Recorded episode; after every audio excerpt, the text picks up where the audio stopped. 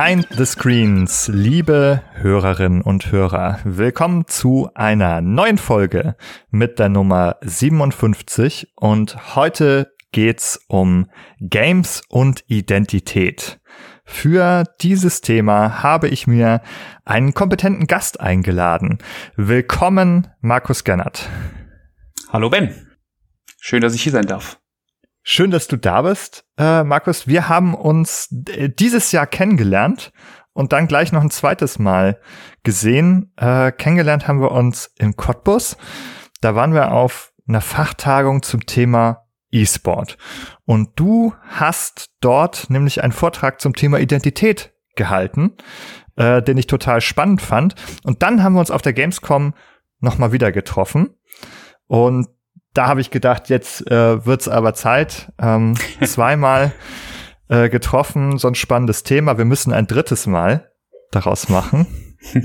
Und da bist du. Genau, da bin ich.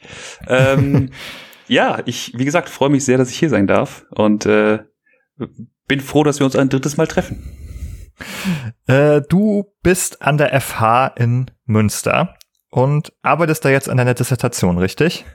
Äh, genau. Ich bin angestellt ähm, zum einen in einem Projekt, in einem wissenschaftlichen Projekt, in dem ich mitarbeiten darf und ähm, zum anderen habe ich eine Qualifizierungsstelle inne, die mich darin fördert, ähm, meine Dissertation zu verfassen und die ist auch passend an das Projekt angelehnt thematisch. Das äh, ergänzt sich ganz gut für mich. Genau, dein vorläufiger Titel habe ich hier nochmal aus deiner Präsentation rausgesucht. Vielleicht hat er sich ja auch schon wieder geändert, aber ähm, da stand Identitätskonstruktion im angeleiteten E-Sport-Angebot im Sportverein. Genau. Das ist der Titel, der auch nach wie vor so geblieben ist. Ob er sich nochmal ändert, na, wir werden sehen. Das ist ja nicht ausgeschlossen. Ähm, aber grundsätzlich soll es genau darum gehen. Die Identitätskonstruktion von primär jungen Menschen. Ähm, da kommen wir bestimmt gleich noch drauf, was es damit auf sich hat. Ähm, und genau, die Identitätskonstruktion von jungen Menschen, die ein angeleitetes E-Sport-Angebot wahrnehmen. Ähm, das betone ich deshalb, weil E-Sport ja sonst sehr regelmäßig zu Hause privat, eher alleine vielleicht auch betrieben wird. Ähm, und es ändert sich einiges, wenn man das in einem angeleiteten Rahmen macht. Äh, absolut. Absolut, total äh, wichtig. Ich habe dich dann trotzdem gebeten, deinen schönen Fokus, den du so gut ähm, zugeschnitten hast, äh, so dass man das Thema auch wirklich gut untersuchen kann, rauszunehmen und gesagt, ähm, Markus, können wir nicht einfach über Identitätsbildung äh, mit Games allgemein sprechen? Und du hast gesagt, kein Problem. äh, das ist ja sowieso Grundlage deiner Arbeit. Du hast eben so ein ganz, das macht man so in der Wissenschaft üblicherweise, so ein ganz spezifisches ähm, Fenster gewählt sozusagen. Also aus dem großen Gebäude der Identitätskonstruktion, da ist nur in einem Zimmer Licht an für deine Dissertation und das ist eben angeleiteter E-Sport. Jetzt ist es aber natürlich ein ganz großer Bereich äh, Identitätsbildung allgemein und selbst wenn Games dazu kommen, irgendwie gibt's da noch ganz viele unterschiedliche Themen und Aspekte. Aber wie kommt man denn jetzt erstmal überhaupt dazu oder wie bist du dazu gekommen, das Thema Identität in dem Kontext von Games beziehungsweise E-Sport zu untersuchen? Mhm.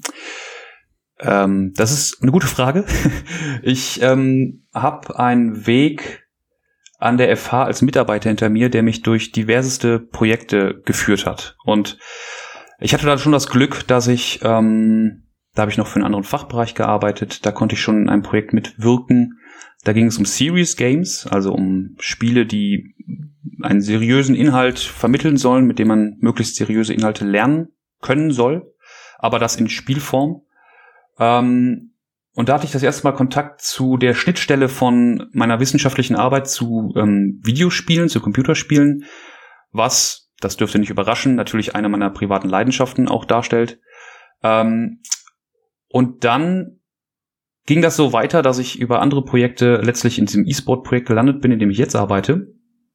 Und ähm, mich schon die ganze Zeit selber gefragt habe, wow, das ist, das ist also toll, dass ich in dem Bereich arbeiten darf. Und ich finde es immer, also die Faszination ist dadurch gestiegen, dass ich mich auch akademisch damit auseinandersetzen durfte. Und da habe ich mich schon auch selber gefragt, naja, was, was, was macht das mit mir, wenn ich spiele? Und ähm, was macht das auch mit anderen, wenn sie spielen? Und wie sind Unterhaltungen mit anderen Menschen, die spielen? So. Und ähm, da hört man dann ja ganz spannende Dinge, entweder im Selbstgespräch mit sich oder halt natürlich auch mit anderen Menschen. Und über eine kleine Brainstorming-Phase mit meinem Chef, ähm, schöne Grüße, Professor Dr. Ike Henning Tappe von der FH Münster. ähm, über eine kleine Brainstorming-Phase sind wir dann relativ schnell eigentlich auch bei dem Thema der Identitätskonstruktion gelandet, weil das ähm, auch eine gesellschaftliche Entwicklung ähm, abbildet, beziehungsweise ähm, mit aufnimmt, wenn man sich mit dem Thema auseinandersetzt, dann landet man auch schnell bei einer gesellschaftlichen Entwicklung. Da kommen wir, glaube ich, gleich noch zu.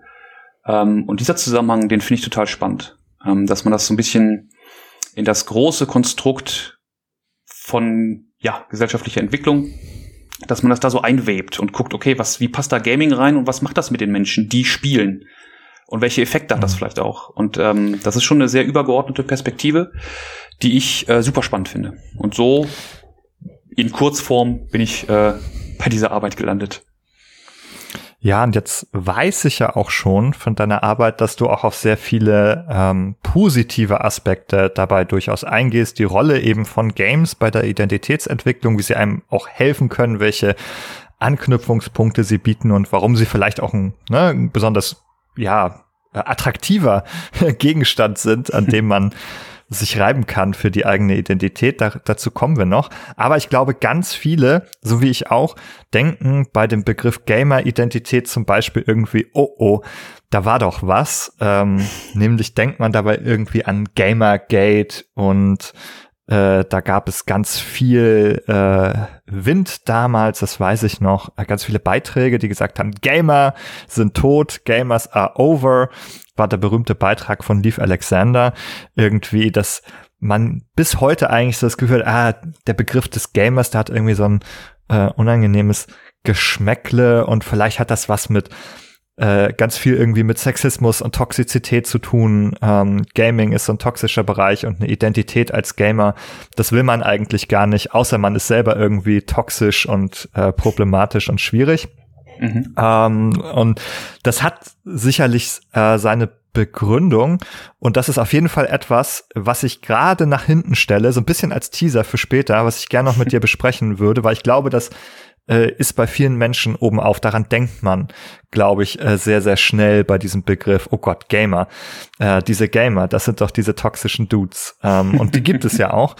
Aber mhm. wir wollen uns vielleicht erstmal äh, sozusagen nicht so nah ransetzen an dieses Thema, sondern äh, einen Platz weiter oben in der Loge nehmen, wo wir den besten Überblick haben und einfach anfangen äh, zu schauen, okay, was hat es mit Identitätsbildung oder Konstruktion überhaupt zu tun und welche Rolle spielen dann Games dabei und dann am Ende kommen wir nochmal zu der Frage, toxisch, äh, was hat es damit eigentlich zu tun? Ist, ist die Identitätsentwicklung irgendwie automatisch toxisch oder gibt es da größere Risiken? Mhm. Schön. Der ähm, Startpunkt, ja so, möchtest du? Nee, bitte. der Startpunkt, äh, wenn ich da reinschaue, ähm, in deine Arbeiten, ist Gaming als so soziokultureller Raum. Es ist ein total, äh, ja, großer Raum. Wir können uns ganz viele Zahlen anschauen. Wir können sehen, dass Millionen Leute in Deutschland regelmäßig spielen, dass vor allem Kinder und Jugendliche, ja, 90 Prozent der Kinder und Jugendlichen spielen in irgendeiner Form regelmäßig Games. Äh, also die allermeisten tun das, nur ganz wenige tun es nicht. Und dann gibt's irgendwie total viel drum herum. Cosplay, Modding, Streaming, E-Sport. Äh, was hat das alles mit Identitätsentwicklung zu tun? Also Genau, Gaming ist, wie du schon gesagt hast, ähm, ein Riesenbereich, der nicht nur lediglich ums, sich ums Zocken dreht, äh, wenn man das mal so salopp formulieren möchte, sondern da hängt einfach ganz viel dran. Und das ist ähm, vergleichbar mit anderen Hobbys, Leidenschaften, dass man ähm, nicht alleine dasteht mit seinem Interesse, ähm, sondern dass es natürlich auch eine, eine, eine Peer Group gibt, eine Gruppe von Menschen, die das teilen. Und das ist dann so wie zum Beispiel im traditionellen Sport, ähm, dass man, dass man einfach die gleichen Interessen hat und für dieselben Dinge fiebert oder ähm, gegen einen vermeintlichen Gegner wettert. Da sind wir natürlich speziell bei E-Sport. Ähm, aber auch einfach über ähm, Ausdrucksformen wie zum Beispiel Cosplay die Leidenschaft auslebt und teilt.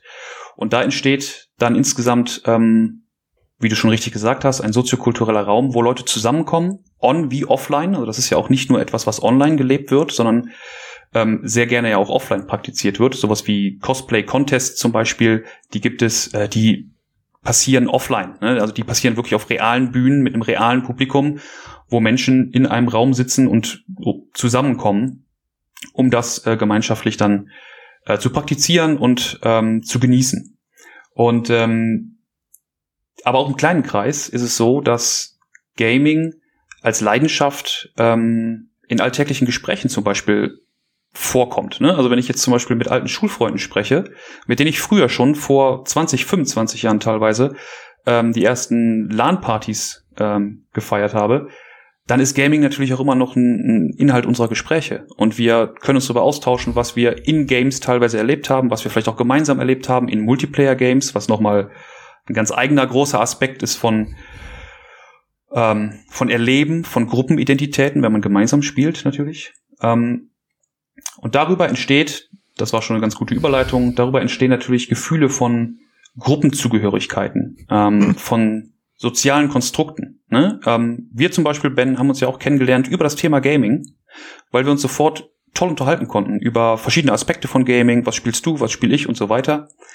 Und so hat Gaming über die Jahre einfach Einzug gehalten in, in den Alltag von sehr, sehr vielen Menschen und bildet dadurch auch eine, eine tolle Brücke und eine tolle Verbindung von sehr vielen Menschen, die sich darüber unterhalten können und die das Hobby teilen und sich da in diversen Formen ausleben können. Und dieser gesamte Raum, der dann entsteht, ähm, der bietet tolle Anknüpfungspunkte für Menschen jeglichen Alters, für Menschen jeglichen Geschlechts und für Menschen jeglicher Nationalität. Das spielt alles keine Rolle, weil wir diese Leidenschaft einfach teilen und ähm, über dieselben Inhalte sprechen und uns ja auch, ich sag mal, übergeordnet erstmal einig sind bei diversen Dingen und meistens, das ist zumindest auch meine persönliche Erfahrung, ähm, hat man direkt so einen, so einen positiven Gesprächseinstieg, weil man ja eigentlich bei derselben Sache ist. So, ne? Das, ähm, in meinem Kopf ist das oft so, dass ich so ein großes Aha-Erlebnis habe, weil ich äh, in meiner Vergangenheit äh, nie viel anfangen konnte mit ähm, der Leidenschaft Fußball zum Beispiel. Ich konnte das einfach nicht nachvollziehen, weil das nicht mein Ding war. Ähm, mhm. Aber beim Thema Gaming kann ich das nachvollziehen, weil ich genau weiß, wie es ist, wenn ich in einen Raum gehe und irgendwie mitkriege, ah, Person X ist Gamer in, dann kommen wir ins Gespräch und wissen, wovon wir reden, teilen diese Leidenschaft und haben direkt irgendwie eine Connection. Und das ist halt super spannend. Und das passiert in, in ganz großen Dimensionen, wie du schon gesagt hast, viele, viele Millionen Menschen spielen. Und da gibt es natürlich einen ganz breit gefächerten Austausch. Und das ist unglaublich kreativ, was da passiert. Es ist auch produktiv. Und ähm, ja, einfach schön mit anzusehen, ne? dass da so ein Raum entsteht, wo Leute sich finden und dann austauschen können und äh, gemeinschaftlich dieser Leidenschaft nachgehen können. Ja, es ist ähm, wie, wie immer bei solchen Themen irgendwie gemeinsames Interesse verbindet jetzt erstmal, ne? Also wie du sagst, okay, mit Fußball kann ich nichts anfangen, äh, mit Games schon, dann hat man gleich diese Verbindung. Das ist so, ähm, nicht nur ein gemeinsames Interesse, sondern ich glaube, man fühlt dabei eben auch, dass ähm, man hat einen gemeinsamen Hintergrund vielleicht, mhm. also so eine geteilte Hin äh, Herkunft oder geteilte Perspektive. So von, also das Gefühl, man hat sozusagen eine Gemeinsamkeit, das macht einen irgendwie ähm, gleich vertrauter, sozusagen. Man ist sich nicht komplett fremd, sondern man weiß irgendwie schon, was. Man macht da auch ein paar Annahmen natürlich, die können manchmal falsch sein, ne? dass ich denke so, ah, ich denke irgendwie an Multiplayer-Games und die andere Person hat bestimmt auch solche Erfahrungen wie, ne, wie Markus, erinnerst du dich noch damals, das Match von 2007? Wir waren rot, sie waren blau. Ähm, genau, und äh, vielleicht ist die andere Person so, äh, Nee, also sorry, Multiplayer-Spiele habe ich irgendwie hasse ich total, finde ich furchtbar. Ich spiele irgendwie nur äh, JRPGs mit ähm, abgefahrenen Charakteren, wo ich irgendwie ja. in die Geschichten eintauche. genau, das ist ähm, ein super spannender Gedanke, der mich äh, zu folgendem bringt. Ich bin dazu übergegangen, wenn ich Leute neu kennenlerne und wir relativ schnell beim, Gamer, äh, beim Thema Gaming landen, dann frage ich immer gerne nach der Gaming-Biografie. Äh, das finde ich super spannend und das ähm, gibt mir zumindest Stück weit, ein Stück weit, ähm, Auskunft über die Person, die vor mir steht. Ne? Also wir teilen zwar die Leidenschaft Gaming, aber das kann ja alles so nichts heißen, so wie du es gerade schon beschrieben hast. Ähm, und über die Gaming-Biografie, wenn du, was hast du die letzten, weiß nicht, 20 Jahre gespielt? ähm, das gibt immer ein schönes Profil irgendwie. Dann, dann, kann man grob einschätzen, wo steht dieser Mensch bezüglich Gaming. Ähm, was sind vielleicht Leidenschaften, was ist schwerpunktmäßig das, was, was dieser Mensch verfolgt oder eben auch nicht. Ähm, ja, das ist super interessant. Und dann kann es nämlich genau dazu kommen, was du gerade gesagt hast, dass der eine ne, von den epischen Multiplayer-Matches erzählt und der andere kann damit dann gar nichts anfangen. Ja, entschuldige, ähm. dass ich lachen musste eben, ne? aber äh, ich musste ganz so. Ähm, einmal die Biografie der letzten 20 Jahre, bitte. Druck mir doch mal eine Liste aus. ähm, aber ich weiß genau, was du meinst. Okay, man verschafft sich einen Überblick. Es ist eine gute Methode, ja. äh, mal zu hören, okay, was ist dein Bezug? Ne? Also kann ja. durchaus schon unterschiedlich sein. Da haben wir schon mal festgestellt, Gaming ist ein sehr großer Bereich, der nicht einheitlich ist. Es gibt nicht das Gaming in dem Sinne, sondern es kann sehr unterschiedlich sein. Und irgendwie, sage ich jetzt mal, hat so ein Interesse an einem Gegenstand oder einer Tätigkeit offenbar, sagst du, Markus, was mit Identitätsentwicklung zu tun. Mhm. Hm, da würde ich jetzt mal vorschlagen, dass wir das Thema Spiele kurz beiseite stellen mhm. und uns überlegen, wie eigentlich Identitätskonstruktion normalerweise, typischerweise funktioniert. Ähm, ja, wie kann man sich das äh, vorstellen? Mhm. Also das ist eine sehr komplexe Frage ähm, und ich würde gerne noch einen Schritt zurückgehen und ähm, kurz darüber sprechen, in welcher gesellschaftlichen Epoche wir uns befinden und welche Auswirkungen das auf mh, hm, gesellschaftliche Strukturen hat wenn man sich dieses große Gebilde anschaut und das so ein bisschen als, als Dach sieht, dann machen die nächsten Dinge, die wir besprechen wollen, glaube ich, noch mehr Sinn, weil man die da einordnen kann. Ähm, und das hat auch viel mit ähm, dem Verständnis von Identitätsarbeit, Identitätskonstruktion zu tun, was wir heute haben. Denn das war natürlich nicht immer so. Das ist ja, wie bei vielen Wissenschaften, ist vieles im Wandel und wird neu durchdacht und neu bewertet. Und so auch der ähm, Prozess von Identitätskonstruktion. Das ist auch schon, also da geht's schon los mit der spannenden ähm, Frage nach dem Wort Identitätskonstruktion. Da schwingt ja schon mit, es wird was konstruiert. Das klingt nach was, nach was Aktivem. Und das ist das heutige Verständnis, was wir haben. Und das war eben nicht immer so. Ähm, genau. Vor nicht allzu langer Zeit, sagen wir mal vor circa 60, 70 Jahren, startete der Prozess ähm, der sogenannten postmodernen Wende, äh, in der wir uns auch immer noch befinden. Und wie der Name schon sagt, postmodern heißt nach der Moderne. Das heißt, davor spricht man von der Moderne als gesellschaftliche Epoche.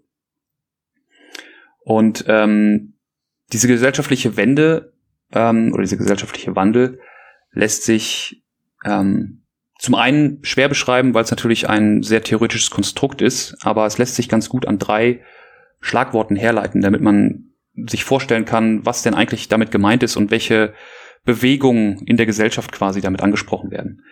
Also die drei Begriffe, an denen man sich die postmoderne Wende gut herleiten kann, beziehungsweise mit denen man sich das gut vorstellen kann, was damit gemeint ist, sind die Begriffe äh, Individualisierung, Pluralisierung und Globalisierung. Und ähm, das ist so, dass man den Trend beobachten kann, dass die Menschen mehr und mehr die Rechte, aber auch die Freiheiten haben, äh, sich individuell auszuleben. Das heißt, ich kann grüne Haare haben, ich kann keine Haare haben, ich kann äh, mich wie auch immer ausdrücken in meiner individuellen, äh, in meinem individuellen Dasein. Ähm, und ich habe im Idealfall die Freiheit, das zu tun. Das ist natürlich längst nicht überall auf der Welt bis jetzt so angekommen. Äh, und auch allein in Deutschland ist das nicht immer überall problemfrei machbar, aber man merkt deutlich, dass der Trend dahin geht im Vergleich zu, ich sag mal, den 1950er Jahren und davor noch. Ähm, der Begriff Pluralisierung beschreibt ähm, die Vielfältigkeit von Lebensmodellen, die man heute sieht. Also sprich, ähm, dass es zum Beispiel unterschiedliche ähm, Familienmodelle gibt, die möglichst alle akzeptiert und toleriert werden. Das ist so die, die Vorstellung, die man hat und das Ziel, auf das man hinarbeitet. Auch das ist noch nicht überall angekommen, aber der Trend geht dahin, dass sich das durchsetzt, dass das ähm, ja, einfach akzeptiert wird und toleriert wird. Und das heißt natürlich. Also einfach ähm, zum Beispiel, ich würde noch mal ein Beispiel noch mal nennen, mhm. äh, wenn man eben so eine Patch, die Patchwork Family vorstellt, ja. Genau. Also im Vergleich zu der traditionellen Kernfamilie, wie sie irgendwie dann äh, genannt wird, man hat irgendwie so ein Elternpaar, Mann und Frau selbstverständlich, und dann gibt es da zum äh, ein bis x äh, Kinder dazu. Das ist so die traditionelle Vorstellung und ich glaube allein, also wenn man in den Jahrzehnten zurückgeht, wäre allein die Vorstellung, ein kinderloses Paar zu sein, mhm. ähm, schon vielleicht nicht mehr so dem Ideal entsprechen, schon eine Abweichung. Und natürlich noch viel stärker irgendwie gleichgeschlechtliche Paare oder sowas zum Beispiel. Genau, absolut richtig, ja. Ähm, genau, das versteht man so unter Pluralisierung, äh, Pluralisierung der Lebensformen. Und der letzte Punkt, Globalisierung, ähm, ist meistens relativ schnell nachzuvollziehen. Das ist die Vernetzung der Welt, ähm, natürlich extrem befeuert durch das Internet. Das heißt, wir haben eigentlich zu jedem Zeitpunkt die technische Möglichkeit vor allem, uns mit jedem Menschen auf dieser Welt in Kontakt zu setzen. Mit jedem stimmt dann im Detail nicht, aber das Internet ist so weit verbreitet, dass man das äh, salopp so formulieren kann. Und das heißt, es finden natürlich extrem viele kommunikative Prozesse statt und ein Austausch, der über die eigene kulturelle Bubble hinausgeht. Ne? Wir leben ja alle irgendwie in einer Blase und, und sehen vor allem das, was vor der Haustür passiert. Aber über die Globalisierungsprozesse ähm, bekommt man nochmal ganz neue Inputs und ganz neue Anstöße, ähm, wie man vielleicht sein Leben auch gestalten könnte. Hm. Also man kann die vielleicht ein Stück weit versuchen auch zu vermeiden, indem man sich damit nicht befassen möchte oder indem man sich auch im globalisierten Raum die Bubble mehr so sucht, zu sagen, nee, ich will gar nicht wissen, was hier außerhalb meines Bereichs passiert. Ich schaue immer nur, ich kaufe nur die Lokalzeitung. Ich, scha ich schaue nur sozusagen nach links und rechts, aber nicht über den Tellerrand. Aber ja. es ist auf jeden Fall die Möglichkeit gegeben oder es durchdringt einen auch mehr, selbst wenn man nicht will, bekommt man ja doch vieles aus der Welt mit. Genau, absolut richtig. Und ähm, das bringt auch gleichzeitig eine große Herausforderung mit sich, weil man ähm, ein extrem großes Angebot hat an, ich sage jetzt mal Inhalten, ich konkretisiere das gleich noch, aus denen man wählen kann. Ähm, aus dem man sogar wählen muss. Das wird gleich nochmal ein bisschen deutlicher, warum man wählen muss. Ähm, ja, so viel vielleicht erstmal dazu. Um das verständlich zu machen, ähm, muss man an der Stelle auch dazu sagen, dass die, die Sozialisationsinstanzen, die man bis zur postmodernen Wende kannte, ähm, relativ strikt und fest waren. Ne? Also es war eigentlich so, dass man ähm, in seinem kleinen, ich sag mal, Dorf vielleicht groß geworden ist und ähm, dann hatte man die großen Instanzen, die einem vorgegeben haben, wie der Lebensweg wahrscheinlich abzulaufen hat. Äh, und die großen Instanzen waren sowas wie Kirche und Religion, Arbeit, die traditionelle Familie, die du ja schon schön äh, dargestellt hast, wie diese, wie eine traditionelle Familie aussieht. Und das sind alles Instanzen, die natürlich Werte und Normen ähm, mitbringen und, und, und darstellen und vorschreiben vielleicht auch. Und früher war es dann so, ähm, dass man im Prinzip von diesen großen Instanzen, da gibt es auch ein, zwei mehr, Politik zum Beispiel, ähm, dass man da ein Identitätsgehäuse, so nenne ich es mal, vorgegeben bekommt, in das man sich mehr oder weniger reinzupressen hat. Und das fällt dann mhm. manchen leichter und manchen schwerer. Aber letztlich war relativ klar, ähm, du wirst religiös erzo erzogen unter Religion X. Ne? Das spielt keine Rolle, in welche Religion man da guckt. Ähm, und wenn dein Vater zum Beispiel Bäckermeister ist und eine eigene Bäckerei hat, dann wirst du wahrscheinlich auch diese Bäckerei übernehmen und dein beruflicher Weg ist quasi schon sehr vorgezeichnet. Und, und, und. Ne? Also gibt es viele. Also, hm? Ja, der Begriff des Gehäuses finde ich irgendwie noch mal ganz gut, äh, weil das ist so ein Gerüst. Ich habe aber ganz spezifisch an das Schneckengehäuse gedacht mhm. und dann uns vorgestellt, dass wir sind quasi dann die Schnecke, ja, die in so ein vorgefertigtes Gehäuse einzieht. Wenn man jung ist, dann ist man ja vielleicht, man ist auch so eine, so Schnecken sind ja so weich. Mhm. äh, die, die, die lassen sich auch, also in jede Gehäuseform passen die so rein. Und da passt sich dann diese weiche Schneckenhaut, passt sich dann in das passende Gehäuse irgendwie ein. Oder ich habe auch gedacht, na wie, ähm, du kannst dir das zwar noch so ein bisschen einrichten wie so eine Wohnung, ja, wie ein Haus, ja. aber wo die Zimmer sind und wo das Haus steht und so weiter, ist schon vorgegeben. Genau, das ist eine sehr schöne äh, Analogie, die du gebaut hast. Die ist mir selber so noch nicht durch den Kopf gegangen. Die werde ich vielleicht mal aufnehmen. äh, also wirklich sehr treffend. Und was was da sehr wichtig ist, ähm, was man sich vor Augen führen muss, dass manche Schnecken weicher sind als andere. Also sprich, manchen Menschen fällt es leichter, sich in dieses vorgegebene Gehäuse äh, einzubauen, reinzupressen, wie auch immer. Und manchen fällt das schwerer. Und was lange Zeit nicht ähm, im Fokus der, des Interesses stand, sich anzuschauen, was, wie geht's denn den Leuten, denen das schwerfällt, sich da reinzupressen. Ne? Also weiß ich nicht, ähm, jetzt mal ganz spontan aus dem Bauch heraus, wenn ich vor 100 Jahren äh, in einem sehr christlich geprägten Dorf groß werde und ich aber so in mir drin spüre oder ich das Gefühl habe, ich glaube eigentlich nicht an Gott, ich würde mich eher als Atheisten bezeichnen, dann habe ich da ein Problem, dann ecke ich an und das kann auch wirklich äh, harte Konsequenzen mit sich bringen, ne? dass ich da eben nicht in dieses in dieses vorgegebene Gehäuse reinpasse. So. Und darunter haben viele Leute gelitten. Ähm, jetzt nicht nur auf Religion bezogen, sondern so grundsätzlich, ne? dass es ähm, vorgegebene Wege gibt, die man vielleicht gar nicht gehen will als Individuum. Und jetzt sind wir, das hatte ich ja eben schon gesagt, ähm, befinden wir uns in der postmodernen Wende, auch schon seit einigen Jahrzehnten. Das nimmt natürlich mit der Zeit immer mehr Fahrt auf.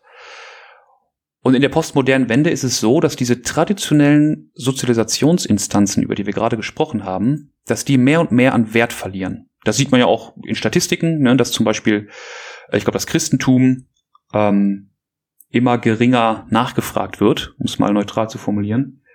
Ähm, und das sieht man auch in vielen anderen Bereichen, dass einfach die, der Stellenwert nicht mehr so hoch ist.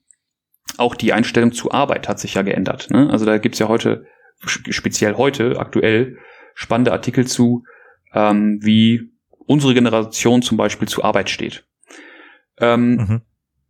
Genau. Und wir haben die Freiheit, ähm, uns von diesen tradition traditionellen Sozialisationsinstanzen quasi loszusprechen und zu sagen, ja, ich, ich möchte mich gar nicht so leiten lassen von zum Beispiel Kirche oder Politik oder Arbeit oder beim traditionellen Familienmodell oder so. Ähm, und diese Freiheit birgt gleichzeitig eine große Pflicht, weil wir sind aufgefordert, uns selber die Sozialisationsinstanzen zu suchen, die uns prägen sollen, dürfen, können. Mhm. Also anstatt des äh, fertig eingerichteten Hauses, wo ich nur einziehen muss, habe jetzt die Aufgabe, also entweder kriegst du einen Hammer in die Hand hier und bau selber oder aber laufe hier sozusagen äh, die ganze weite Welt ab und schau, in, in welches der vielen Häuser du einziehen möchtest. Genau, genau. Oder ich nehme mir vielleicht nur einzelne Parts von jeweiligen Häusern und baue mir daraus mein eigenes. Ne? Ich nehme mir die Tür von dem Haus, zwei Fenster von dem und das schöne Dach von dem und habe nachher ein Haus, was kunterbunt ist, ähm, vielleicht ein bisschen wie die Villa von Pippi Langstrumpf, wirklich sehr kreativ aus vielen einzelnen individuellen Parts zusammengesetzt. Und so ein Haus gibt es vielleicht auch nicht nochmal auf der Welt, weil ich mir das mit meinen Vorstellungen gebaut habe. So. Und ähm, wenn man dazu was nachlesen möchte, dann gibt's äh, ein schönes, ein spannendes Buch von Beck, das heißt Riskante Freiheiten. Da spricht er genau darüber. Ne? Das ist diese Freiheit, von der ich gerade sprach, die wir alle haben, haben sollten, sagen wir mal so. Äh, und gleichzeitig ist das, schwingt da das Risiko mit, ähm, dass man eben selber nicht aktiv genug für sich selbst ähm, Instanzen identifizieren kann, die einem eine gewisse äh, einen gewissen roten Faden vielleicht vorgeben oder Werte und Normen vermitteln, die man dann übernimmt und die für einen wichtig sind, also sprich Instanzen, mit denen man sich sozialisieren kann. Das ist natürlich ein sehr wichtiger Prozess. Ähm, die Kehrseite davon ist nämlich genau das, dass wenn Leute das für sich selber nicht schaffen, ähm, dann sind das Leute, die orientierungslos wirken und so ein bisschen verloren wirken in dieser modernen Welt. Ähm, auch das sieht man ja heute häufig. Mhm. Ja, also vorher war es einfach so, vielleicht, da hatten die dann ein Problem, die freiheitlicher äh, sozusagen waren und äh, wussten, was sie nicht wollten oder was sie anders wollten. Die hatten Schwierigkeiten, aus dem Gebäude auszubrechen. Ja. Und jetzt ist es eher andersrum das Problem, die, die Schwierigkeiten haben, vielleicht selber etwas zu entwerfen oder ähm, überfordert sind, vielleicht ja auch nachvollziehbarerweise davon, ja. dass sie überall ihre bunten Fenster und Türen einzeln auswählen sollen. Die würden sich dann vielleicht eher wünschen, sie hätten jetzt das äh, fertig gebaute Haus. Genau. Und das ist auch, ähm, ich schweife nur ganz kurz ab, das ist ja auch, ähm, das ist ja auch eine Entwicklung, die man heute sieht. Ähm, ich will da jetzt gar nicht zu konkret werden, aber es gibt ja durchaus Menschengruppen, die suchen die einfachen Antworten, weil das Sicherheit gibt. Ne? Also es ist leicht zu sagen, das ist mein Raum und da ist eine Grenze und dahinter ist der Raum von jemand anderem und der andere soll nicht in meinen Raum und ich will auch gar nicht in seinen Raum und damit ist klar abgesteckt, wo meins ist und wo deins ist. Und ähm, genauso fällt es jetzt auch mit Werten. Ne? Es ist leicht zu sagen, naja, das ist richtig und deswegen, wenn du das nicht so machst, ist das, was du machst, falsch. Und mhm. da bilden sich natürlich schnell extreme Ansichten. Ähm, mhm. Aber so, so einfach ist die Welt dann eben nicht. Ne? Mhm. Ähm, mhm. die Orientierung ist stark, aber die Freiheit ist klein. Genau. Und das ist, das ist etwas, ähm, und da gibt es natürlich jetzt auch aktuell Menschengruppen, die sich nach, ich sag mal, traditionellen Werten sehnen, das war früher anders. Ne? Da war es einfach ganz klar, ähm, das hier ist dein Dorf und alles, was hier passiert, ist wichtig und alles, was draußen passiert, ist erstmal egal und geht uns nichts an. So, ne? Damit macht man es sich natürlich leicht. Und das ist heute nicht mehr so, beziehungsweise die Entwicklung geht dahin, dass das nicht mehr so ist. Mhm. Und das ist grundsätzlich natürlich was Gutes. Ne? Wir haben alle sehr viele Freiheiten, die vor, ich sag mal, 100 Jahren äh, undenkbar waren. Und ich schließe jetzt langsam auch wieder den Kreis zu Games, keine Sorge. Ähm, dann ist es so, dass wir uns ähm, Instanzen aussuchen können und eigentlich auch müssen, an denen wir uns irgendwie orientieren können, die uns als Leitfigur vielleicht auch dienen. Und dann ist es natürlich so, dass wir in der heutigen Zeit ähm, viele solcher Instanzen auch in der äh, medialen Welt finden. Das ist nicht erst jetzt so, das war auch mit, ähm, also vor ein paar Jahrzehnten schon so mit traditionelleren Medien wie Zeitungen, Radio, Fernsehen. Und jetzt ist das natürlich nochmal beschleunigt worden übers Internet, weil uns da natürlich extrem viel an, Sozialis an Sozialisationsmöglichkeit geboten wird. Ähm, was die Medien alle gemein haben, ist, dass sie ähm, sogenannte Identitätspakete anbieten. Und wir können uns quasi aussuchen, welches Identitätspaket passt denn zu mir? Was nehme ich an? Also womit identifiziere ich mich und wovon möchte ich mich abgrenzen? Und dieses Identifizieren mit und Abgrenzen von ist, ich sag mal, das Kerngeschäft von der alltäglichen Identitätsarbeit, die wir alle, vor allem unbewusst, jeden Tag durchleben. Mhm. Ach schön, das, das heißt? Jetzt sind wir bei der Identitätskonstruktion als Prozess so richtig angekommen. Ne? Du sagst, okay, ich genau. kriege Dinge irgendwie, die werden mir angetragen und oder ne, die oder die begegnen mir in der Welt und dann kann ich auf die zugehen und dann muss ich mich immer entscheiden, sozusagen, ist das etwas, das ich zu mir nehme mhm. ähm, oder ist es etwas, von dem ich mich abgrenze beispielsweise oder zu dem ich gar keine Gefühle habe? Genau, absolut, ja, genau richtig. Und ähm, in diesem großen Angebot von Identitätspaketen. Ähm, man stolpert auch über Begriffe wie Identitätsbasar. Also wird natürlich immer versucht, bildlich irgendwie so zu umschreiben, damit man das nachvollziehen kann. Aber das ist, das passt auch. Ne? Das ist schon eine clevere Formulierung. Äh, es gibt quasi einen riesengroßen Identitätsbasar mit unglaublich vielen Angeboten und wir sind jetzt äh, in der Situation, uns entscheiden zu müssen. So, ne? Ähm, mhm. Genau. Und da spielen natürlich neben vielen, vielen anderen Medien Games eine große Rolle. Ähm, die spielen deshalb eine große Rolle, oder die Rolle ist deshalb groß, weil einfach so viele äh, Menschen spielen. Wenn jetzt Spielen oder digitales Spielen äh, die totale Randerscheinung wäre und es wären irgendwie 200 Leute in Deutschland würden digitale Spiele spielen, dann würde man da jetzt nicht so vertieft drüber sprechen. Aber das ist ja hm. zum gesellschaftlichen Phänomen geworden, ne, Gaming. Ähm, in vielen Hinsichten ja auch. Und da sieht man, oder da beobachtet man jetzt auch aus wissenschaftlicher Sicht, welche spannenden Prozesse da passieren und was das mit Identitätskonstruktion für den Einzelnen zu tun hat. Ähm, und jetzt quasi sind wir schon sind wir. Vom, vom, ganz großen, jetzt sind wir vom ganz großen zum zum sehr speziellen gekommen. genau. Und jetzt kommt noch mal der Ben dazwischen und sagt, ich will noch eine andere Frage stellen, bevor wir zu Games gehen, weil während du das so gesagt hast, ich noch mal gedacht habe, hat das nicht auch noch mal sehr viel mit Kapitalismus zu tun, mit einer kapitalistischen Gesellschaftsform, in der wir leben? Äh, also eine auch gleichzeitig eben säkularisierte Gesellschaft, wo wir eben ähm, nicht mehr so stark an ähm, diese traditionellen ähm, Aspekte wie Religion gebunden sind, ähm, dass ja auch die Produkte, die der Markt anbietet, so einen, eine gewissen ne, Ersatz äh, bieten können, weil diese Produkte ja auch immer Werte vermitteln. Ne? Also die verkaufen sich ja auch über Vermittlung von Gefühlen und von Werten, ja. Ähm, ne, was bedeutet es, Marlboro zu rauchen? Ja, was, ne, was steht dahinter? Was für ein Gefühl und was für ein Mensch bin ich, wenn ich Marlboro wähle oder was für ein Mensch bin ich, wenn ich Cola wäh äh, wähle? Ähm, Genau, also zufällig gewählte Markennamen. Ähm, mhm. Keinerlei Werbung an dieser Stelle, aber ich glaube, das sind einfach so ähm, historische Klassiker, die, ja. glaube ich, eine große Bedeutung haben. Und woran ich auch dachte, manchmal wird ja auch so der Fernseher, ja, da sind wir auch beim Thema Medien, wieder ja. so als äh, ähm, äh, wie auf dem Altar irgendwie. Früher war da, hing da mal das Kreuz an der Wand oder so. und jetzt steht da der Fernseher und die Leute beten den Fernseher. Es wird manchmal auch so mit Religion verglichen als Bild. Mhm.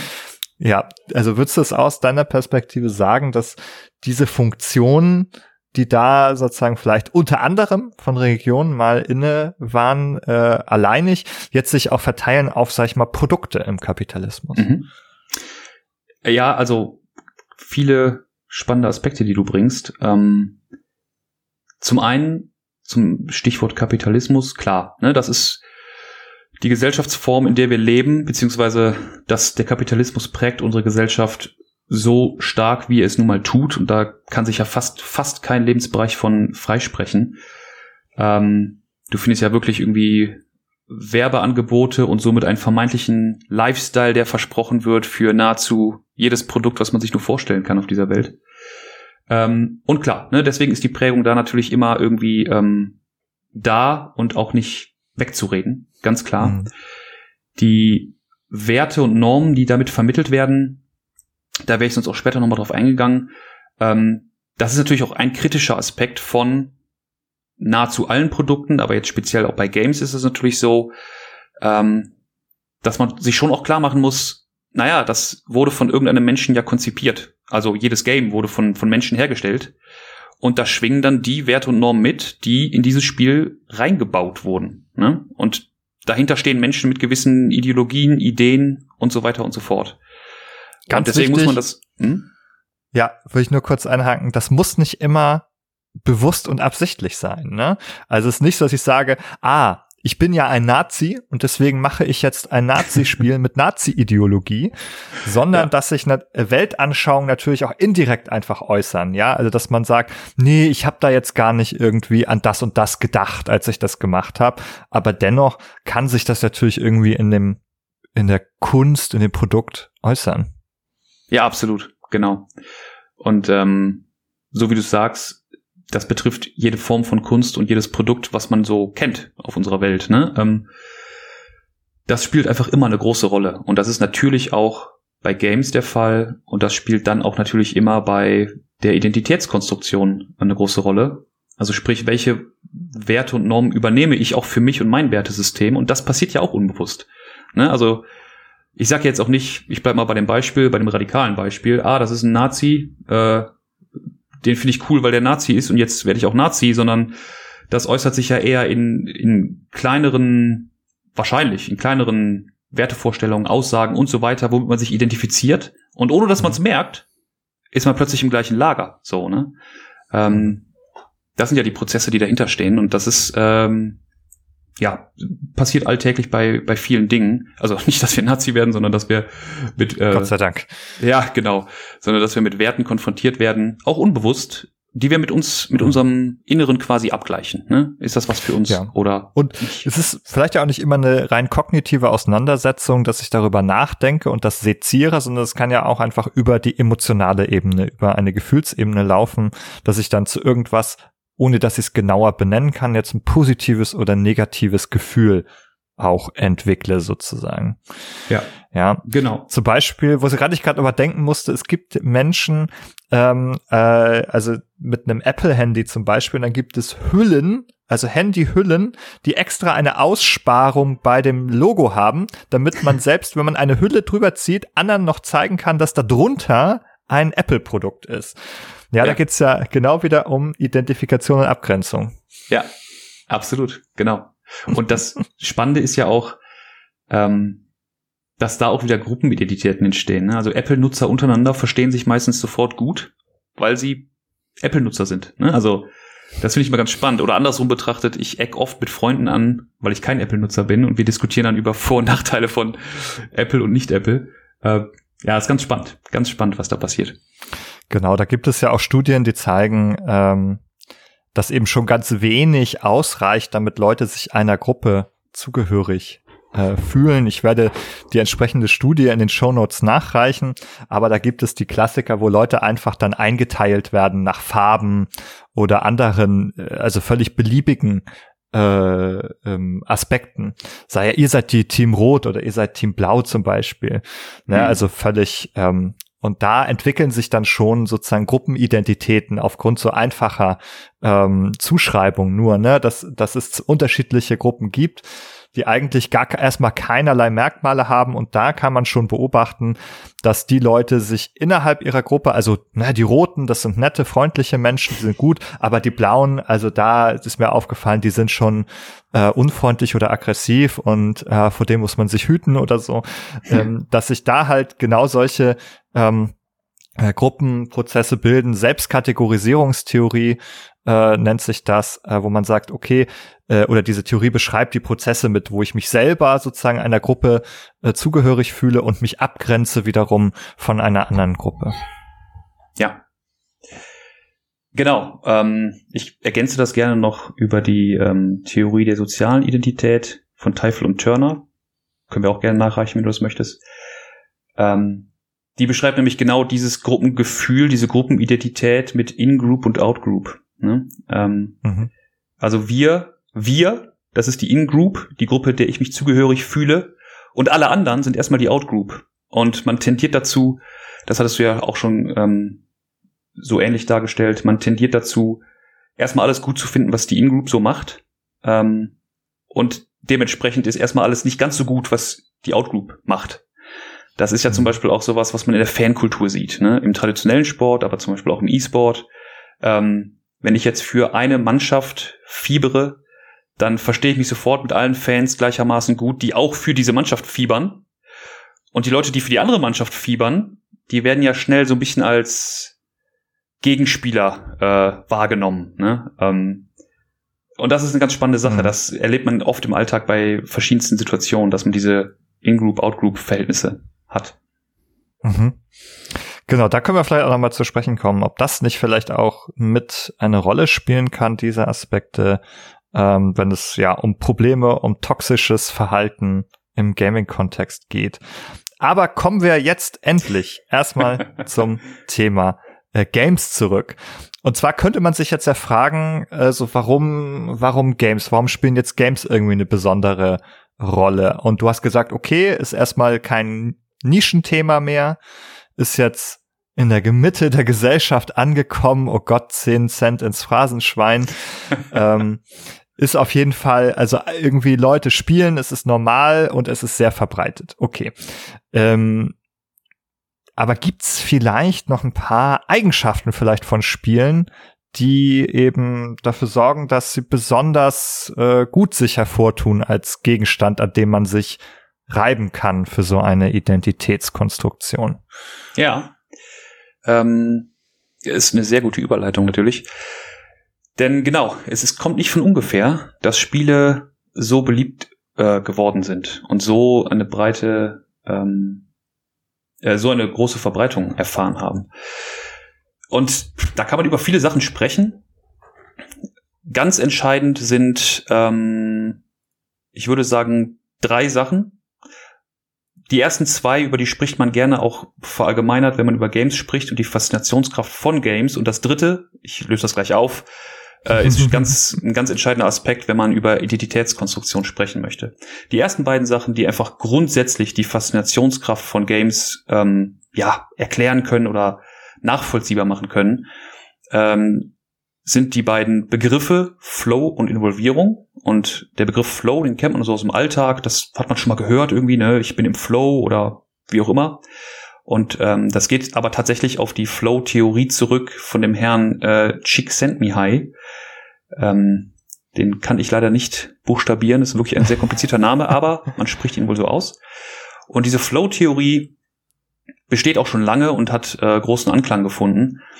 Und die beschreibt vor allem das äh, totale Aufgehen in einer Tätigkeit, so dass man drumherum eigentlich Raum und Zeit vergisst.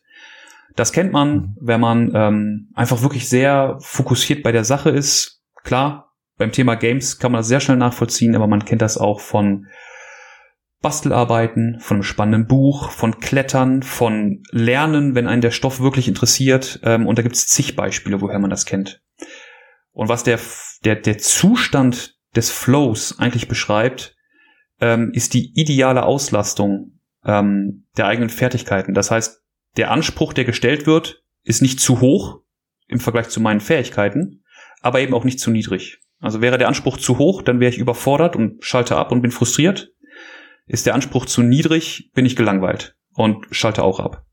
Und genau in der Mitte, wo ähm, der Anspruch und meine eigenen Fähigkeiten genau übereinander liegen, da entsteht dann dieser Flow-Zustand. Ähm, der Anspruch darf gerne auch ein kleines bisschen über meinen Fähigkeiten liegen. Das gibt so diesen Anreiz von, ah komm, ich, ich probier's nochmal, ich beiß mich hier rein, weil ich, ich sehe, ich kann es schaffen, auch wenn es vielleicht beim ersten Mal nicht geklappt hat oder so. Ähm, aber das gibt diesen unglaublichen Anreiz, dran zu bleiben. Und wenn man es dann schafft, dann hat man eine ganz tolle Erfahrung, eine Erfahrung von Selbstwirksamkeit. Ähm, und man merkt, aha, meine Fähigkeiten waren noch nicht ganz auf diesem Niveau, aber ich habe schon, ich habe schon am Horizont gesehen, dass ich diese Aufgabe lösen kann. Und dann löst man die und das ist ein unbeschreiblich gutes Gefühl, ähm, was einen auch sehr stark motiviert, weiterzumachen mit der Disziplin, von der man jetzt auch sprechen möchte. Also egal welche Disziplin das ist. Ne? Mhm. Äh, und das ist dieser ja. Flow-Zustand. Das äh, zum Thema der Selbstwirksamkeit, das passt immer gut zu einer Theorie, die wir sehr gerne im Podcast äh, verwenden, die Selbstbestimmungstheorie, mhm. äh, wo es darum geht, dass es eben äh, bestimmte Aspekte gibt, äh, die einen sozusagen motivieren, eben auch so Tätigkeiten fortzusetzen. Und eins ist eben dieses Erleben von eigener Kompetenz und Wirksamkeit, was ja auch in dem Begriff der Selbstwirksamkeit drinsteckt, ähm, sagt auch diese Theorie vorher, ähm, das wird uns motivieren, wenn wir das Gefühl haben, äh, wir können was bewirken, wir erreichen hier was, wir nehmen uns selbst als wirksam und kompetent wahr. Genau, das ist auf jeden Fall eine Art von Belohnung, was das Verhalten jetzt ähm, weiter bestärkt. Genau. Und das genau. können Spiele bieten. Äh, jetzt einmal kurz gesagt, äh, Flow ist ja jetzt durchaus sehr über die Tätigkeit und eine Herausforderung definiert. Das wäre ja was, was wir jetzt bei anderen Medien die wir ein bisschen, also sei erstmal passiver mhm. äh, verwenden, äh, jetzt erstmal unwahrscheinlicher, nicht ausgeschlossen, aber ähm, ich bin ja, wenn ich einen Film schaue, nicht, nicht mit äh, vergleichbaren Herausforderungen konfrontiert, vielleicht wie beim Spielen. Genau. Sondern da läuft der Film einfach weiter, während ich beim Spielen muss ich sehr viel Eigenleistung immer dazu bringen durch Handeln, äh, um weiterzukommen, das Spiel voranzutreiben. Also könnte man deshalb sagen, dass deshalb jetzt das Spiel vielleicht ein bisschen besser geeignet ist, diesen Zustand überhaupt herzustellen. Genau. Ähm, du beschreibst schon einen ganz, ganz wesentlichen Punkt. Ähm, das ist der Punkt der Interaktivität. Da gehe ich gleich noch ein bisschen genauer drauf ein. Ich mach, äh, ich wollte nur ganz kurz noch ähm, den Punkt der Involvierung aufgreifen. Ähm, also ne, zum Thema Faszinationskraft von digitalen Spielen und der mhm. Punkt Interaktivität kommt direkt danach, weil der beschäftigt uns auch sehr bezüglich der Identitätskonstruktion, weil das ganz wesentlich ist. Ähm, dazu komme ich also gleich sehr gerne. Ähm, nur noch wenige Sätze zur Involvierung. Die Involvierung beschreibt eigentlich, wie Spiele es schaffen, uns in den Bann zu ziehen. Also sprich, über welche Mechaniken oder über welche Methoden oder äh, Effekte das passiert. Und ein Effekt, der auftauchen sollte, das ist zumindest im Sinne der Spieleentwickler, ist der Effekt der Immersion. Also das, das Eintauchen in diese digitale Welt, die da vor uns aufgebaut wird. Ähm, das habe ich mal gelesen und das fand ich ein sehr schönes Bildnis dazu. Man kann sich das so vorstellen, wie ich springe ins Wasser und kann dann mit allen Sinnen wahrnehmen, dass ich von Wasser umgeben bin, dass ich, dass ich mich in einer anderen Umwelt befinde als vorher, weil ich jetzt halt in Wasser bin und nicht an Land stehe. Und das nehme ich mit all meinen Sinnen wahr. Und wenn das eine digitale Welt schafft, äh, mehr oder weniger mit allen Sinnen, ein paar Sinne sind schwer abzu, abzudecken aktuell, aber ähm, wenn das eine, eine digitale Welt schafft, dann, äh, dann ist sie sehr immersiv und ich tauche ein und bin in dieser Welt. Und das ist natürlich ein Aspekt, der uns äh, fasziniert und der uns am Spielen hält. Genau.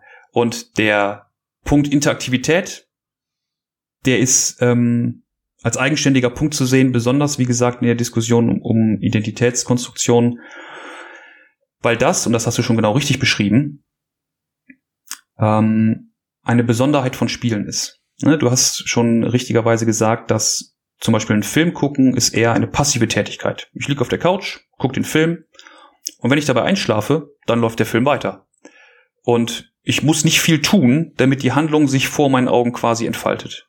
Und genau das ist bei Spielen anders. Ähm, SpielerInnen werden dazu aufgefordert, aktiv an der Handlung teilzunehmen. Also sprich, wenn ich jetzt nur hier sitze und auf den Bildschirm gucke, dann passiert eigentlich nicht viel.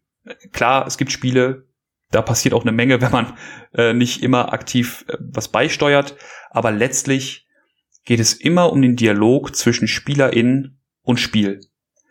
Ähm, und dieser Dialog ist immer eine Frage von Input, Output. Ne? Also ich als Spielerin ähm, tue etwas und gebe quasi Input in diese Spielwelt und die Spielwelt reagiert darauf, ähm, so dass ich wieder getriggert werde, darauf zu reagieren. Und so bin ich in einem, in einem unendlichen Kreislauf letztlich. Und diese Interaktivität ähm, ist deshalb so spannend in Bezug auf Identitätskonstruktion, weil das Erleben von Handlung, von Narrativen, von Charakteren so viel intensiver wird. Die, die Distanz, die man sonst zwischen ähm, NutzerInnen und eher traditionellen passiven Medien hat, die fällt ein bisschen weg, die Distanz wird kleiner. Ne, ich kann beim Film gucken relativ schnell für mich klar haben, ja, ist ja nur ein Film, ich guck mal rechts am Fernseher vorbei und sehe da, weiß ich nicht, guck aus dem Fenster. Und dann ist da eine gewisse Distanz und wenn mich der Film nicht interessiert, dann dann schalte ich mal für zehn Minuten ab und dann gucke ich mal wieder rein. Die Handlung geht trotzdem weiter. Ähm, und diese Distanz, die man da vielleicht spürt, die ist bei einem Spiel deutlich kleiner, weil man ähm, so in die Handlung mit reingenommen wird. Also sprich, ich werde ja dazu aufgefordert, die Handlung anzutreiben als Spielerin, weil sonst passiert keine Handlung.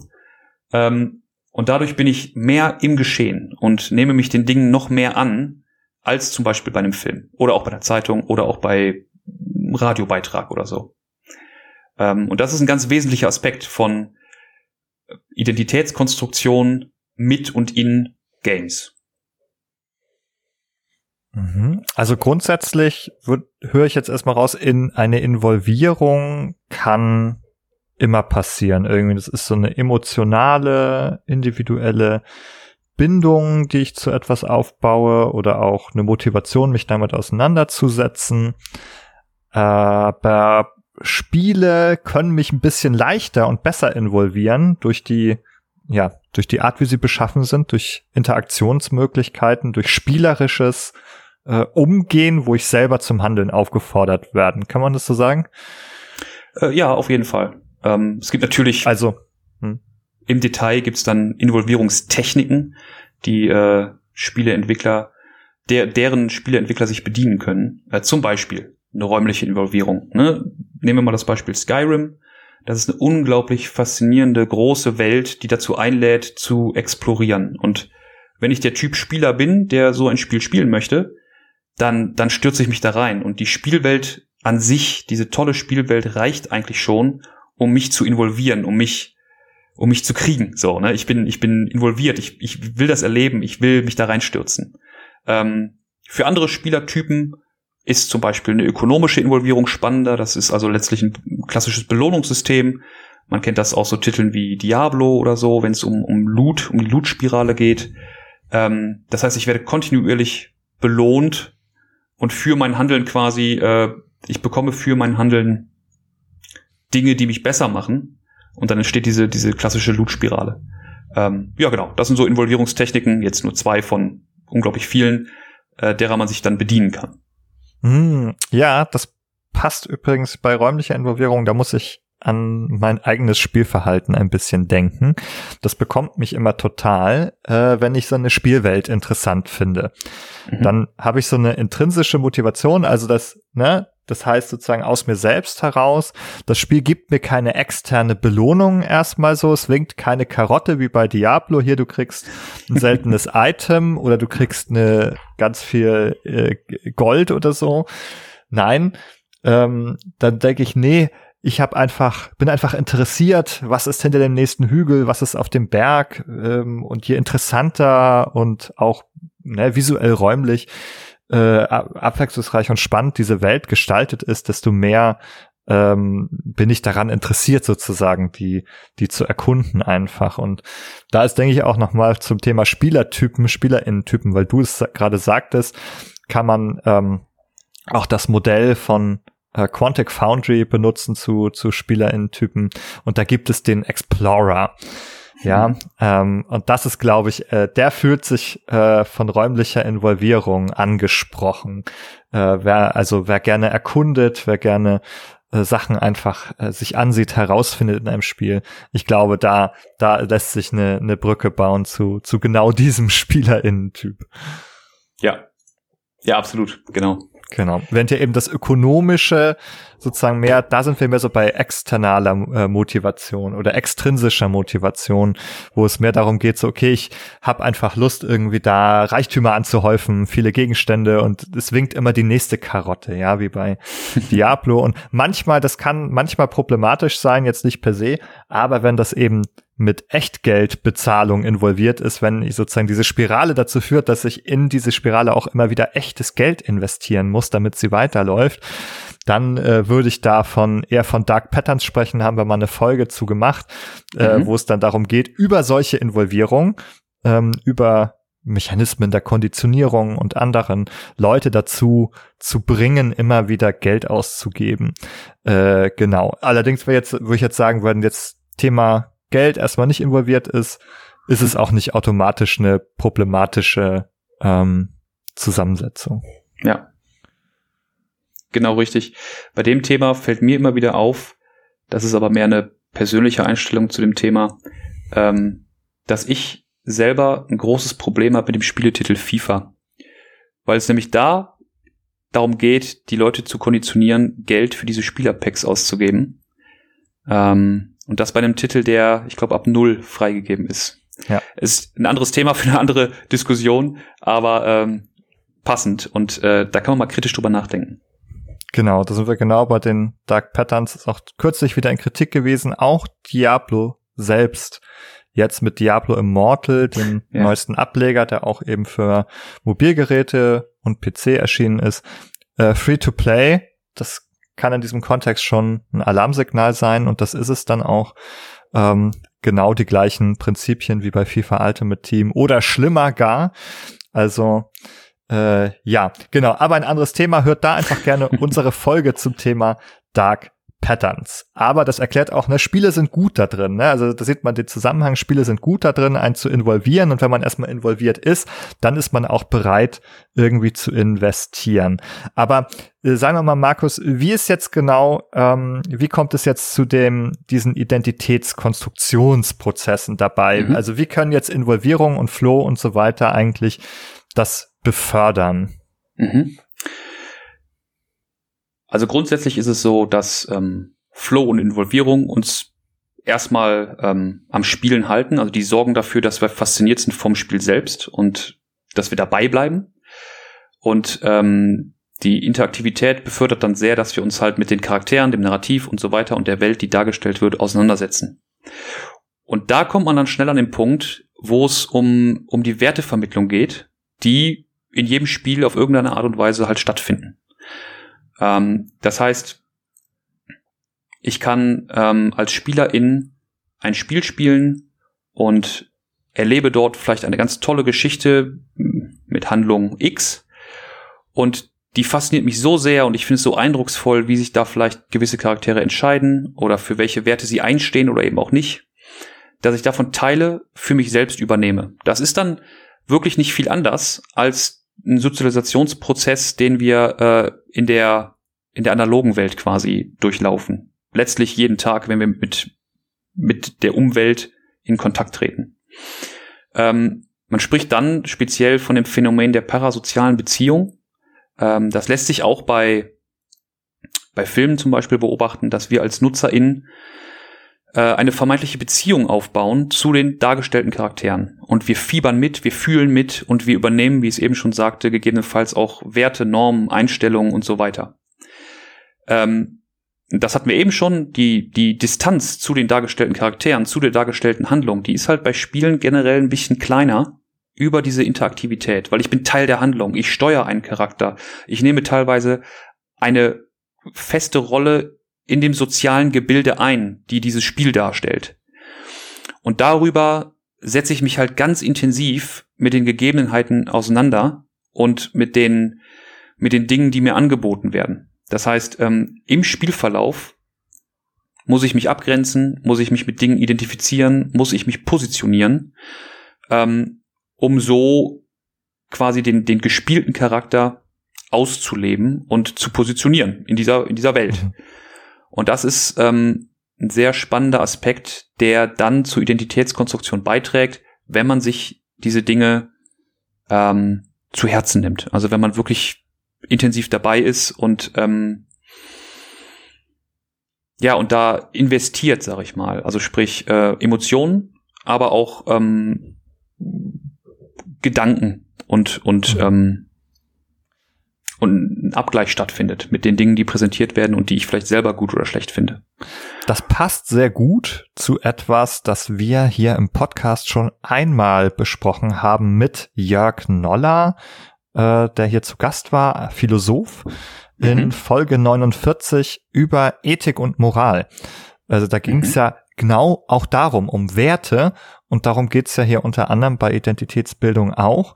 Und da haben wir zum Beispiel darüber gesprochen, äh, dass man ja auch, also wenn man ein Spiel spielt und dort mit Wertesystemen konfrontiert ist, die mhm. äh, vielleicht nicht mit dem eigenen übereinstimmen, dass einem die Möglichkeit gibt, die eigenen Vorstellungen äh, sozusagen im Kontrast zu erleben oder zu formen zu dem, was wir im medialen Angebot haben. Also zum Beispiel dabei zu erleben, nee, ähm, das lehne ich jetzt äh, aber ab. Und das ist dann auch wieder ein Identitätsbildungs- äh, oder Konstruktionsprozess, äh, in, so wie du es beschrieben hast, nicht in dem Sinne, dass ich dann allem zustimme, was das Game mir vielleicht vorgibt, sondern dass es mir dann so eine Reibungsoberfläche bietet, wo ich mich auch abgrenzen kann. Genau, absolut. Und dazu fällt mir ein kleines Beispiel ein, dass äh, man vielleicht schnell nachvollziehen kann, wenn man den GTA 5 gezockt hat. Da gab es ja die große, ja. die große Diskussion über die eine Folterszene. Ähm, du weißt wahrscheinlich, wovon ich spreche.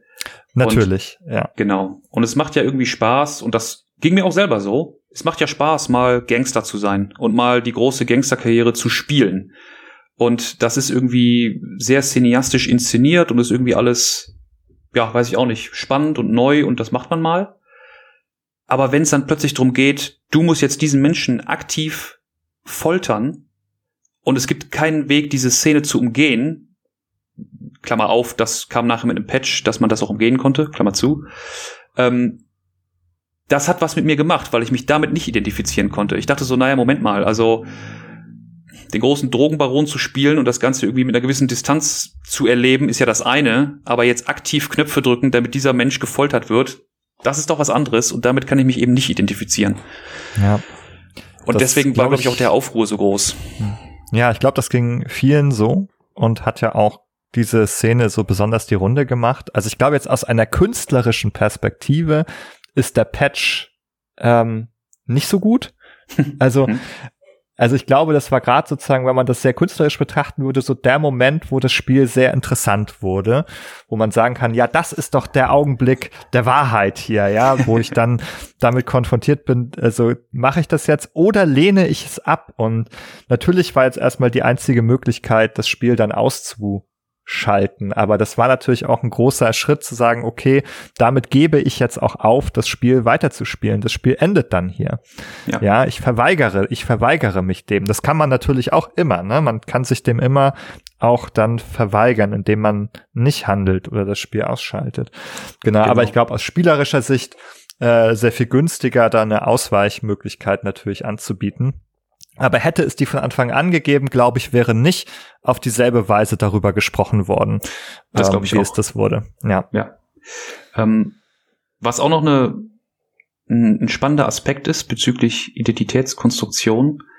Ähm, ich hätte die Folge mit dem Gast, über den du eben gesprochen hast, hätte ich besser mal gehört, weil ich weiß nicht, ob das schon angesprochen wurde.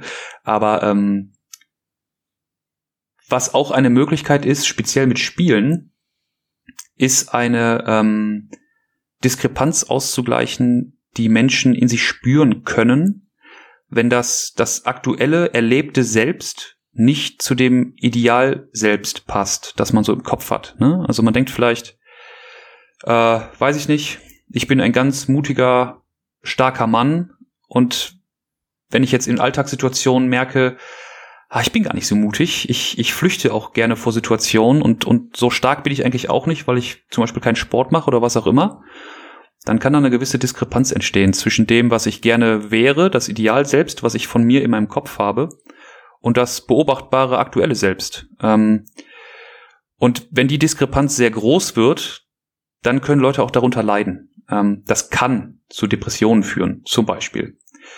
Und da können Games tatsächlich wie eine Art, ähm, ja, wie eine Art mh, Auffangbecken oder so, mir fällt kein besseres Wort ein, funktionieren, weil ähm, wenn ich jetzt ein Spiel spiele und sehr involviert bin ähm, und das, das Spiel annehme, ähm, dann kann ich ja zum Beispiel ein Spiel spielen, wo ich der her heroische, starke Mann bin und das auch wirklich ähm, spüre, weil, weil es so interaktiv ist. Ne?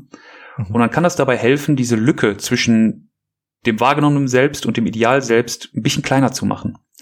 Und das kann dann hilfreich sein und mir ein gutes Gefühl geben, sodass ich eigentlich nach der Spielsession mich etwas besser fühle und ähm, meine Identität quasi Richtung diesen, dieses fiktionalen Charakters angepasst habe. Mein Selbstkonzept zum Beispiel auch. Und ähm, das kann helfen, um, wie gesagt, diese Lücke zu schließen, birgt aber auch gleichzeitig die Gefahr, dass ich mich zu sehr in dieses Spielgeschehen reinwerfe, weil ich da meine Idealidentität quasi total ausleben kann, die ich ähm, in der analogen Welt so nicht ausleben kann.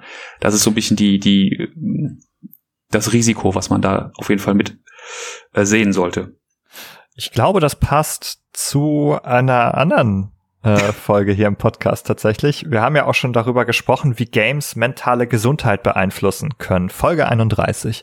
Und da war zum Beispiel Thema, dass man Games auch auf diese Weise in der Therapie benutzen kann, dass zum Beispiel Leute, eben Menschen, die auch diese Selbstwirksamkeit vielleicht irgendwie verloren haben oder tatsächlich depressiv sind, ähm, aber gerne spielen und da vielleicht auch was erleben können, dass man das nutzen kann, um auch diese diesen Transfer wieder in die Realität zu machen, zu sagen, ähm, du hast im Spiel, hast du doch das auch gekonnt, du konntest im Spiel auch ähm, etwas erreichen oder warst da mutig oder hast was geschafft. Das zeigt doch, dass du ein Mensch bist, der auch was erreichen kann.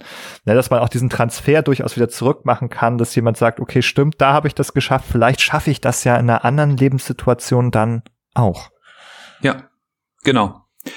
Und das ist letztlich sind das ja Prozesse, die uns in unserer Identität, in unserer Identitätskonstruktion ähm, beeinflussen, ne? solche Erfahrungen zu machen.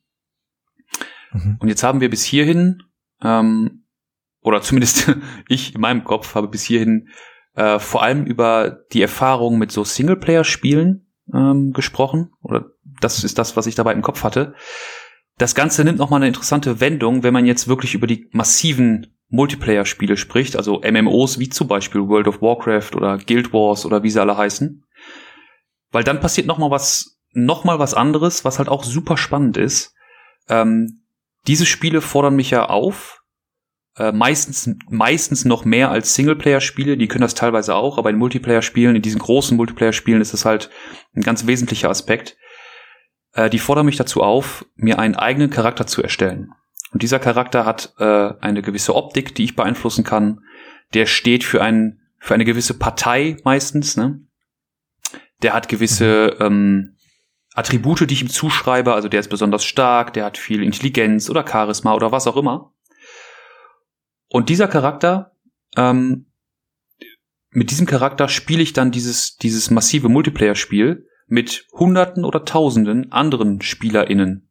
Das heißt, den Charakter, den ich mir selber meistens auch in, in mühsamer Kleinstarbeit äh, bastel, der repräsentiert mich in dieser digitalen Welt, wo ich auf andere Repräsentanten von anderen SpielerInnen treffe und wir kommen dann in Kontakt. Und das ist, das Spannende ist ja, dass in diesen, in diesen massiven Multiplayer-Spielen ähm, eben nicht die, die parasoziale Beziehung entsteht, von der ich eben sprach, also eine Beziehung zu fiktionalen Charakteren, die immer einseitig ist. Ne? Von, von einem Charakter in einem Film kriege ich kein Feedback.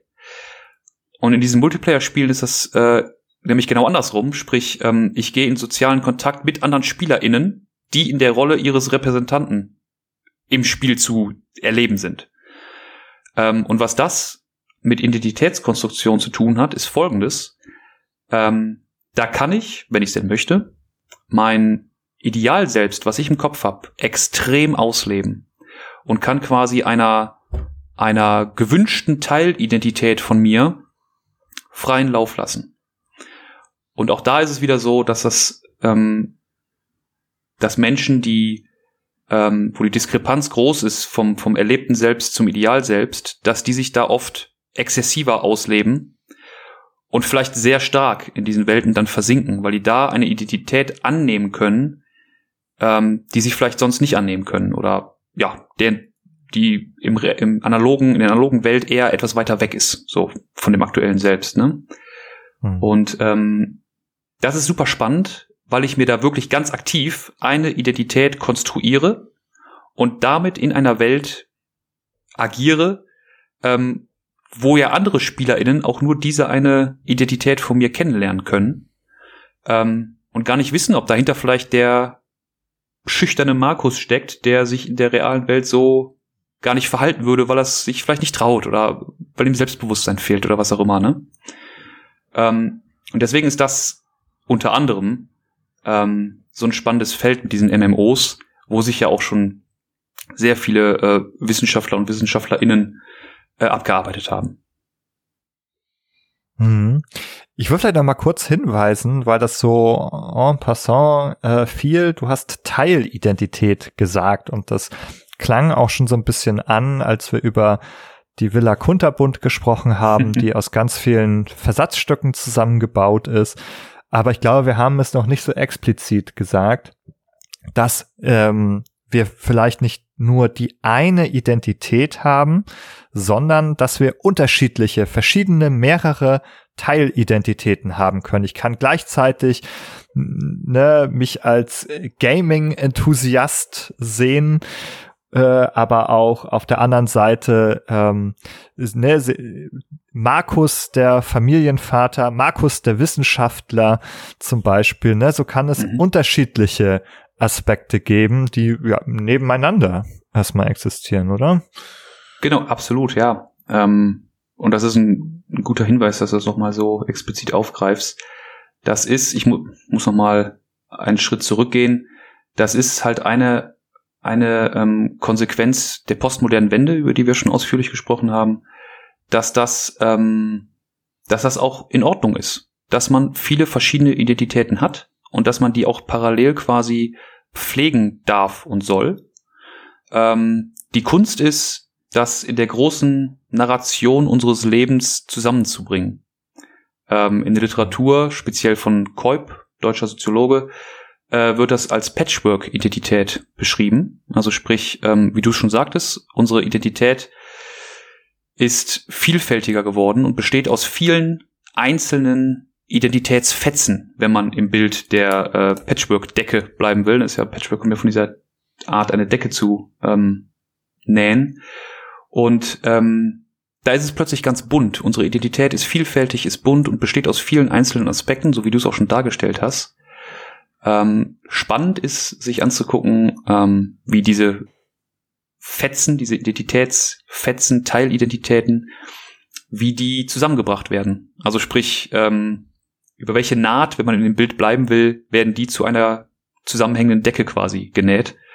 Ähm, das ist sehr spannend und da entsteht auch viel an erzählter Identität. Ne? Also sprich, wenn ich, wenn ich jetzt jemandem erzählen möchte, wer ich eigentlich bin, was ja eigentlich die, die, die Startfrage ist nach Identität. Die Frage ist ja immer, wer bin ich? Wer bist du? Wenn ich frage, Ben, wer bist du? Dann hast du ja eine große Auswahl an Antwortmöglichkeiten, mir zu erzählen, wer du bist. Du kannst mir viel erzählen, du kannst aber auch viel verheimlichen. Mhm. Und in dem Moment, wo du das von dir erzählst, bringst du quasi diese Teilidentitäten zu einem zusammenhängenden Bild zusammen. Weißt du, wo das passiert? Wo? Im Alltag, äh, wenn man eine Bewerbung schreibt für ein ja. Jobangebot. Ja. Das finde ich ganz, weil da macht man erstmal diese Reflexion auch selber. Könnt ihr ja alle auch, äh, die ihr zuhört, mal drüber nachdenken über die letzte Bewerbung, die ihr geschrieben habt. Ähm, erstmal so, was gehört denn alles dazu? Also zu mir, ne? Also was, also mhm. das sind dann oft Dinge, die man macht. Es geht ja um Arbeit, vielleicht nur so berufliche Dinge, aber ja vielleicht nicht nur. Ja, vielleicht spielt es ja auch eine Rolle für den, für die Arbeit. Zum Beispiel für deine hat es jetzt ja eine Rolle gespielt, dass du dich auch schon privat, persönlich mit Games beschäftigt hast. Also auf einmal diese Identität äh, oder das Thema Spiele konnte auf einmal oder würde man auf einmal integrieren vielleicht, ne? Würde man sagen, ah ja, hm, der studierte Wissenschaftler, aber auch der Gamer oder Spieleinteressierter oder wie auch immer, sind auf einmal Dinge, die würden jetzt zusammenkommen. Und gleichzeitig gibt es vielleicht Sachen, ne, wenn man jetzt, ah ja, ich mache noch irgendwie diesen Sport, ich bin ja auch, sag ich mal, Handballer oder Fußballer, das bist du jetzt wahrscheinlich nicht, habe ich rausgehört. Korrekt. Ähm, äh, genau, aber könnte, das würde ich dann weglassen. Ne? Das wäre so ein Aspekt, den habe ich, aber den würde ich vielleicht in dieser Erzählung äh, auslassen. Ja, da fallen mir zwei spannende Sachen zu ein, ähm, wenn ich eine kurze Anekdote erzählen darf. Und Bitte. zwar, ähm, genau das ist mir passiert, dass ich, ähm, also ich kenne das Gefühl, dass man im, vor allem im beruflichen Kontext jetzt nicht unbedingt als erstes in, in der seriösen Umgebung äh, damit Werbung macht, dass man irgendwie Gamer ist. Ne? Das ist irgendwie, das fühlt sich nicht so passend an. Ähm, da könnte man jetzt auch mal drüber nachdenken, warum das so ist, aber das muss, muss an dieser Stelle nicht passieren. Ähm, und ich bin damals zu meinem ersten Job bezüglich Gaming gekommen. Da ging es um Serious Games und das weiß ich noch ganz genau. Da war ich studentische Hilfskraft und bin mit meinem damaligen Chef durch die Mensa gelaufen von unserer Hochschule. Und es kreuzten sich die Wege von meinem damaligen Chef und einer Jungfrau, die ich bis dahin gar nicht kannte, die, wie ich dann feststellen konnte, Professorin bei uns am Fachbereich war. Wir hatten einfach nie zu tun, deswegen kannte ich sie nicht. Und sie war noch nicht so lange da. Ähm, und mein Chef kannte sie aber schon ganz gut, die war noch schon auf Du. Und dann sagte mein Chef zu ihr, äh, hier hör mal, du suchst doch für dein Projekt noch jemanden, der zockt. Das ist der Markus, der zockt viel. Und ich denke so, ey, was ist denn das für eine Vorstellung, ne? Und die war total begeistert und sagte so, ach super, äh, Sie spielen, ja, so ein Braurig, äh, ganz spannend und kommen Sie mal vorbei und wir sprechen mal. Und das war für mich ein total abgefahrenes Erlebnis, weil ich dachte, wie passt denn meine Gaming-Identität in diesen seriösen Kontext der Hochschule, ne? Mhm. Ähm, wo man ja irgendwie vermeintlich denkt, das passt nicht zusammen oder man hat vielleicht auch Klischees im Kopf oder was auch immer, ne? Dass man das nicht so direkt zusammenbringt. Ähm, und das war ein totales Schlüsselerlebnis, dass das in dem Fall sehr, sehr gut zusammengepasst hat. Ähm, und noch ein anderer kurzer Exkurs dazu. Ähm, bei uns im Projekt arbeiten auch noch zwei äh, tolle studentische Hilfskräfte, mit denen wir gemeinsam das Projekt bearbeiten. Und äh, eine davon ist ähm, engagierte WoW-Spielerin, schon lange, lange Zeit. Und mit der sprach ich mal über berufliche Zukunft und Bewerbung und dieses und jenes. Und dann kam mir auf das Thema, ja, würdest du denn in die Bewerbung schreiben, dass du WoW-Spielerin bist seit, weiß nicht, zehn Jahren oder so? Und sie sagte auch so, nee, auf gar keinen Fall. Äh, ne, würde ich nicht machen. Und da haben wir darüber gesprochen, weil ähm, das wieder so ein Aspekt ist von, gibt man da seine Gaming-Identität preis oder nicht? Und irgendwie vom ba also, also Bauchgefühl heraus war ihre Reaktion auch so, nee, würde ich nicht machen. Ähm, ich habe dann so ein bisschen dagegen gehalten, weil ich sagte, naja, aber guck mal, du leitest hier Raids mit 20, 30 Leuten, die du organisierst. Das ist quasi Projektmanagement. Das ist super spannend. Wenn das denn dann dein Gegenüber äh, genauso einschätzt, also sprich, wenn der das, wenn der oder die Person dann das Gaming Knowledge hat, dann ist das ein spannender Aspekt. Das weiß man natürlich vorher nicht. Ne? Aber ähm, ja, das ist spannend. Wir kamen jetzt, wir kamen ja drauf mit der Frage, äh, wer bist du? Was zeichnet dich aus und was man preisgibt und was nicht? Und oft hält man damit dann doch hinterm Berg. Ja, ja, ganz genau. Ja, es ist auch, du hast ja auch die Schwierigkeit angesprochen, die ja auch äh, vielleicht mitunter so eine Entwicklungsaufgabe sein kann, diese unterschiedlichen äh, Aspekte auch zusammenzubringen. Ne? Also es also es ist zwar gut, einerseits unterschiedliche Aspekte zu haben, aber manchmal kann es ja auch subjektiv dazu führen, dass man so darunter leidet, dass man vielleicht eins irgendwie verstecken muss oder eins passt irgendwie nicht zum Rest. Hm, ja, Wissenschaftler dies, Uni, zack, zack, zack, das passt zusammen.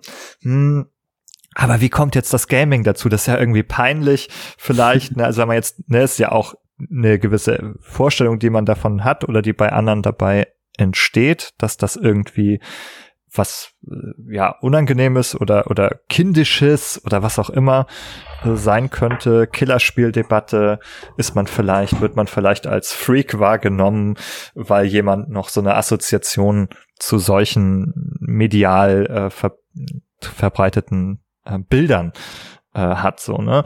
Und dann irgendwie diese Möglichkeit das auch wieder integrieren zu können äh, vielleicht ja nicht immer, weiß ich nicht, ob das immer passend ist, äh, aber kann ja auch hilfreich sein, dachte ich jetzt gerade, ne? wenn man dieses Angebot hat, jetzt kann ich diese Sachen auch mal zusammenbringen. Ja. Ja, absolut, genau. Das wird wahrscheinlich immer schwierig sein, ähm, die Situation zu identifizieren, wo es passt und nicht passt. ähm, ja, aber das ist, das ist das Spannende an diesem Flickenteppich der Teilidentitäten. Mhm. Ne? Und ja. dass man dann, ja, genau, dass man dann in der Narration letztlich sich selber eine Identität erzählt, sich selber oder halt auch dann jemand anderem, ähm, wo gewisse Teile mehr oder weniger Gewicht haben. Hm. Genau, immer auch eine Auswahl und immer auch eine Neuaushandlung vielleicht ja. wieder. Aber wo wir gerade jetzt bei diesen Bildern waren, von denen wir offenbar manchmal fürchten, andere könnten sie haben.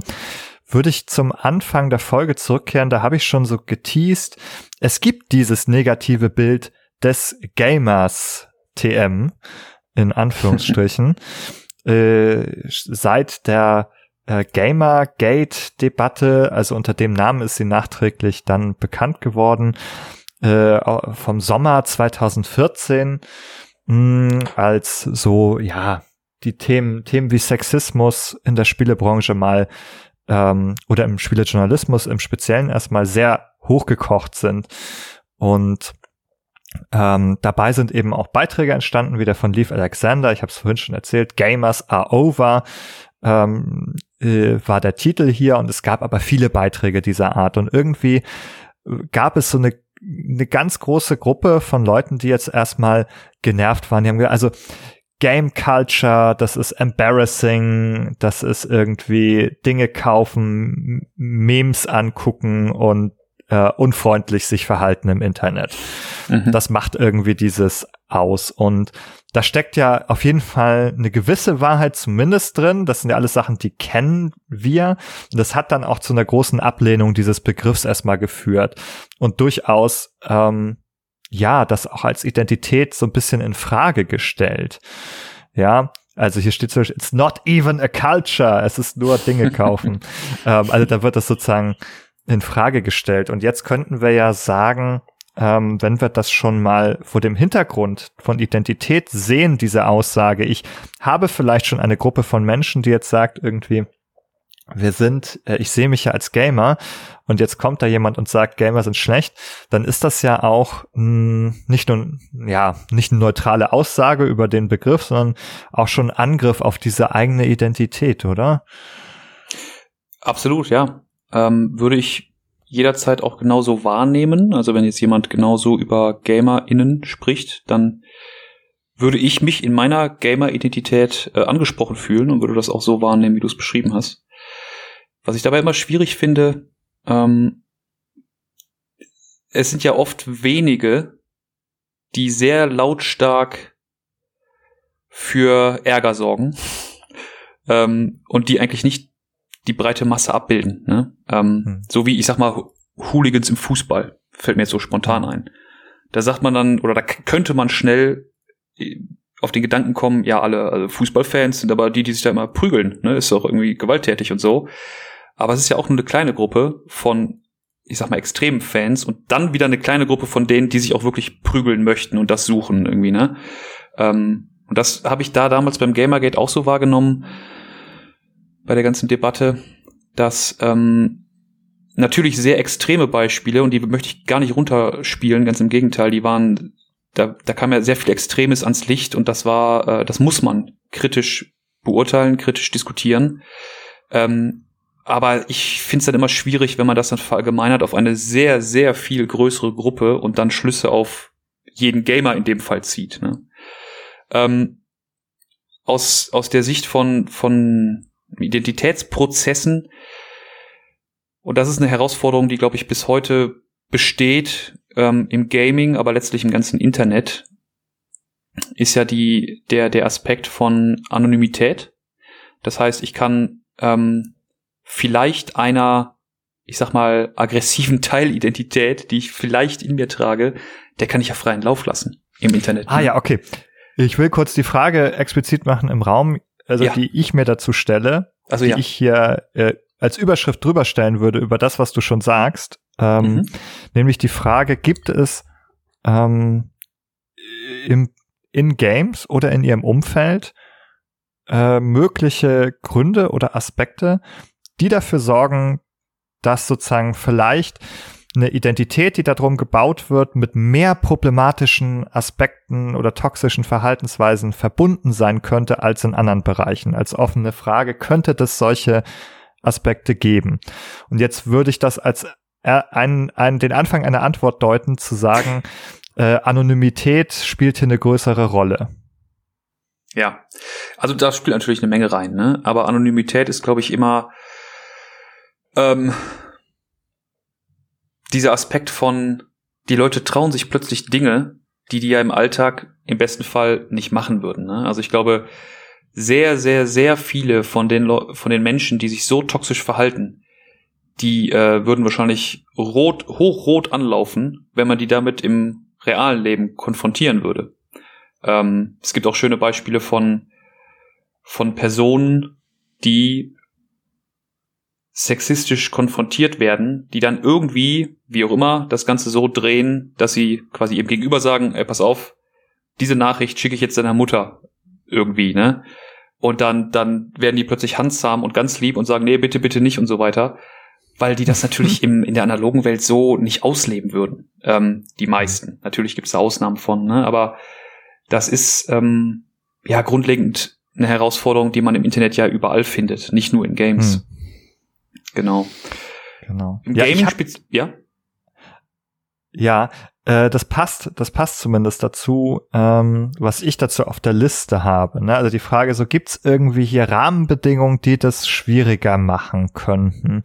Und ich habe mal ähm, ein Kapitel schreiben dürfen für das Handbuch Gameskultur, das äh, vom Deutschen Kulturrat zusammen mit dem Gameverband rausgegeben wurde.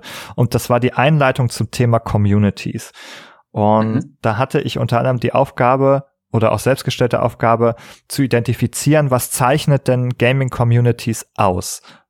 Jetzt auch mhm. im Vergleich vielleicht zu anderen Communities. Und zwei Aspekte sind mir auf jeden Fall da aufgefallen, die ich hier hervorheben würde. Erstmal, sie sind oft sehr groß mhm. und sie sind vorrangig digital organisiert. Mhm. Und das sind so zwei Aspekte. In großen Gruppen sind natürlich Konflikte auch erstmal wahrscheinlicher oder so viele Flöhe muss man erstmal unter einen Hut bringen. Das ist das eine. Und die digitale Organisation, das bedeutet eben auch vieles von dem, was du gesagt hast, nämlich, äh, dass es sich in diesem Raum der Anonymität oder ähm, Teilidentitätsbildung bewegt, wo ich sagen kann, ich kann dort auch ganz isoliert vermeintlich eine Teilidentität ausleben, die vielleicht ähm, gar nicht so zu meinen anderen Sachen passt, wo ich gar nicht oder wo ich sogar Angst hätte, dass jemand das aus anderen Lebensbereichen wüsste, vielleicht, genau. Ja. Ja, also nachvollziehbar, klingt nach einem spannenden Artikel. Sollte ich vielleicht mal lesen.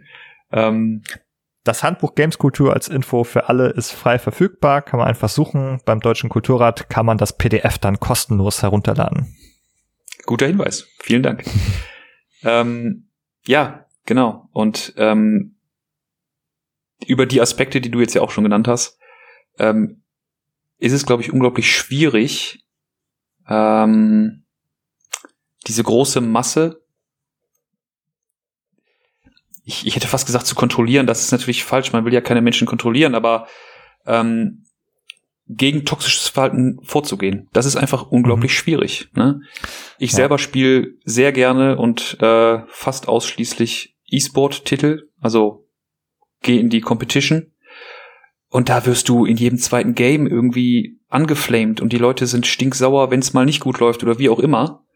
Ähm, ja, die kann man reporten und alles, aber die spielen auch das nächste Spiel und können da wieder flamen, wenn sie wollen. Ne? Das ist ja unglaublich schwierig, in dieser anonymen Welt, dieser riesen Masse an SpielerInnen, ähm, da vorzugehen. Ähm, es gibt natürlich Mittel und Wege, diese Leute relativ strikt auch zu blocken. Aber, und das ist der Konflikt, den man, den man, glaube ich, schnell in der Gaming-Welt findet, das wollen die Spieleentwickler ja eigentlich nicht.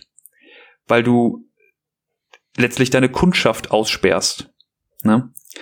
Ähm, da wünschen sich ja oft, oder es gibt die Stimmen, die sagen, die würden sich wünschen, dass es, dass da radikaler vorgegangen wird oder strikter vorgegangen wird, dass solche Leute einfach sofort gebannt werden äh, und auch konsequent gebannt werden. Aber das passiert ja nur sehr, sehr selten. Da muss schon richtig, mhm. richtig viel passieren und das muss auch nachgewiesen werden können, damit Leute dann mal wirklich einen strikten Ban erleben. Ne? Ähm, und strikt heißt, weiß ich nicht, nicht nur eine Woche. Ne? Ähm, und das ist, der Konflikt ist natürlich da zwischen alles, was in der Community passiert und alles, was auch an Toxicity passiert, zu dem, dass Spieleentwickler eine große Community haben wollen. Ähm, und in der Größe das wahrscheinlich fast unmöglich ist, äh, jeden Konflikt zu vermeiden. Mhm. Das ist ja nochmal die nächste Beobachtung, die habe ich auch noch in diesen Artikel geschrieben. Was du sagst, ist unkontrolliert. Ähm, ich habe das mal un unmoderiert genannt. Also Besser. es gibt keine Moderation oder eben zu wenig, ja. Da gibt es diese ähm, mittlerweile berüchtigte Steam-Statistik, dass Steam dann nur 26, ein Team von 26 ModeratorInnen anführt, ja, für mehr als 90 Millionen Nutzer in jeden Monat ähm, dann sagt die Rechnung, das heißt, jeder einzelne Moderator, Moderatorin müsste sich jeden Monat um 3,5 Millionen aktive UserInnen kümmern. Und da sieht man ja auch, dass das nicht aufgehen kann, selbstverständlich. Also das ist natürlich ein äh, Problem sozusagen. Und ja. ich würde noch eine letzte Beobachtung hinzufügen, die nicht meine ist, sondern die von Christopher Paul kommt. Christopher Paul hat äh, ein Buch herausgebracht, das heißt The Toxic Meritocracy of Video Games. Und er hat, also, also ganz verkürzt können wir einfach sagen, er hat festgestellt, ähm, in Communities, wo Wettbewerb und Leistung sehr wichtige Werte sind, findet man mehr toxische Verhaltensweisen. Mhm. Also das kommt noch hinzu und wir haben das ja nicht überall im Gaming, aber wir haben große Teile im Gaming. Also E-Sport wäre vielleicht einer, wobei durch die sportlichen Rahmenbedingungen vielleicht wieder mehr eingedämmt werden kann, aber im Großbereich von kompetitiven Spielen, die man ja auch sag ich mal, nicht e-sport, e-sportlich spielen kann, sondern auch einfach so für sich. Ähm, das sind sozusagen die Bereiche, wo toxische Verhaltensweisen noch ein größeres Problem sind. Ich würde behaupten, wer mal League of Legends mit zufälligen Leuten gespielt hat, weiß, worum es geht. ja, das würde ich unterstreichen. Ähm, genau, das genau. ist übrigens äh, ein spannender Aspekt. Äh, wenn ich jetzt hier privat, äh, bei mir ist es Dota, nicht League, aber letztlich egal. ähm, wenn ich das jetzt privat spiele, bin ich dann eigentlich schon E-Sportler oder nicht? Ähm, das ist zumindest für mich und meine Dissertation eine sp sehr spannende Frage. Mm. Ab wann, ab wann nimmt man eigentlich diese Identität E-Sportler an? Und mhm. da gibt's äh, sehr viele verschiedene Aussagen zu.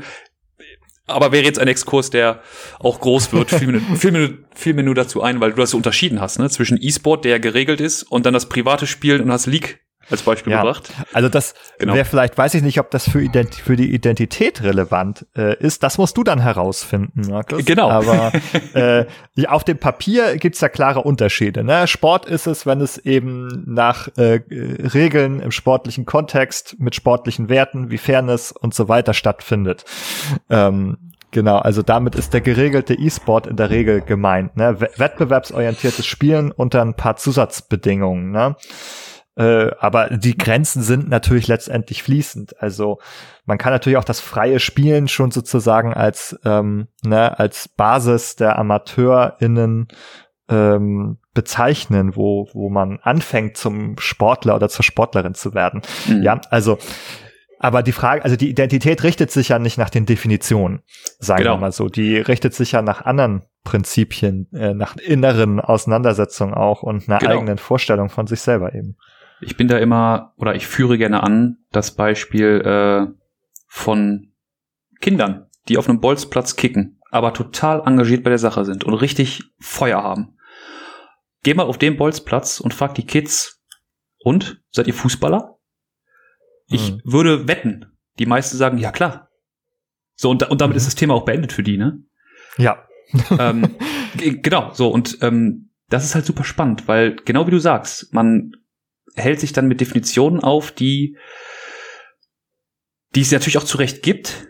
Und trotzdem ist das wahrgenommene, die wahrgenommene Identität, wenn man diese Dinge betreibt, eine andere. Ne? Also ich habe im Studium, da hatte ich viel Zeit, äh, da habe ich lange und sehr engagiert StarCraft gespielt, StarCraft 2, aber nicht in offiziellen Turnieren oder so, sondern letztlich nur für mich privat.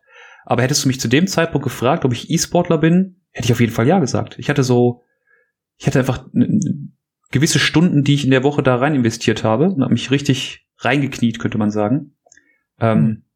Ja, und dann ist mir das egal, was eine Definition sagt. Ne? Dann ist das Gefühl, also die Identität ist total da. Ja klar, ich bin StarCraft-Spieler, ich spiele Zerg und das ist meine Identität als E-Sportler. Ne?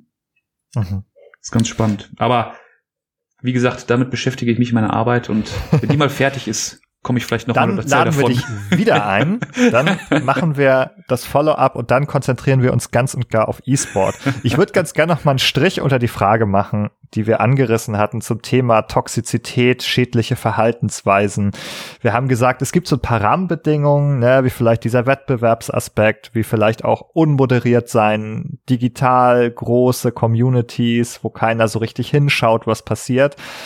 Mm, erstmal aus einer Basis, äh, also psychologischen Perspektive würde ich sagen, ist es problematisch, wenn sich dann so eine Norm herausbildet, dass bestimmte Verhaltensweisen, die anderen schaden oder die diskriminierend sind, ähm, sich normalisieren. Also und das tun sie, wenn es jetzt eben keine, wenn sie nicht eingedämmt werden, wenn es keine Gegenwehr dagegen gibt, dann finden sie statt und Leute, die daran interessiert sind, ähm, äh, sich da schädlich zu verhalten oder diskriminierend, die leben das immer weiter aus.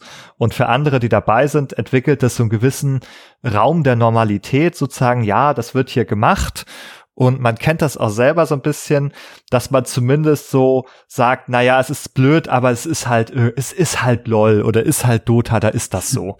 Mhm. Ne? Also, dass man zumindest so eine Akzeptanz ja schon entwickelt hat und dass man da vielleicht auch nichts gegen tun kann. Jetzt meine letzte Frage dazu an dich.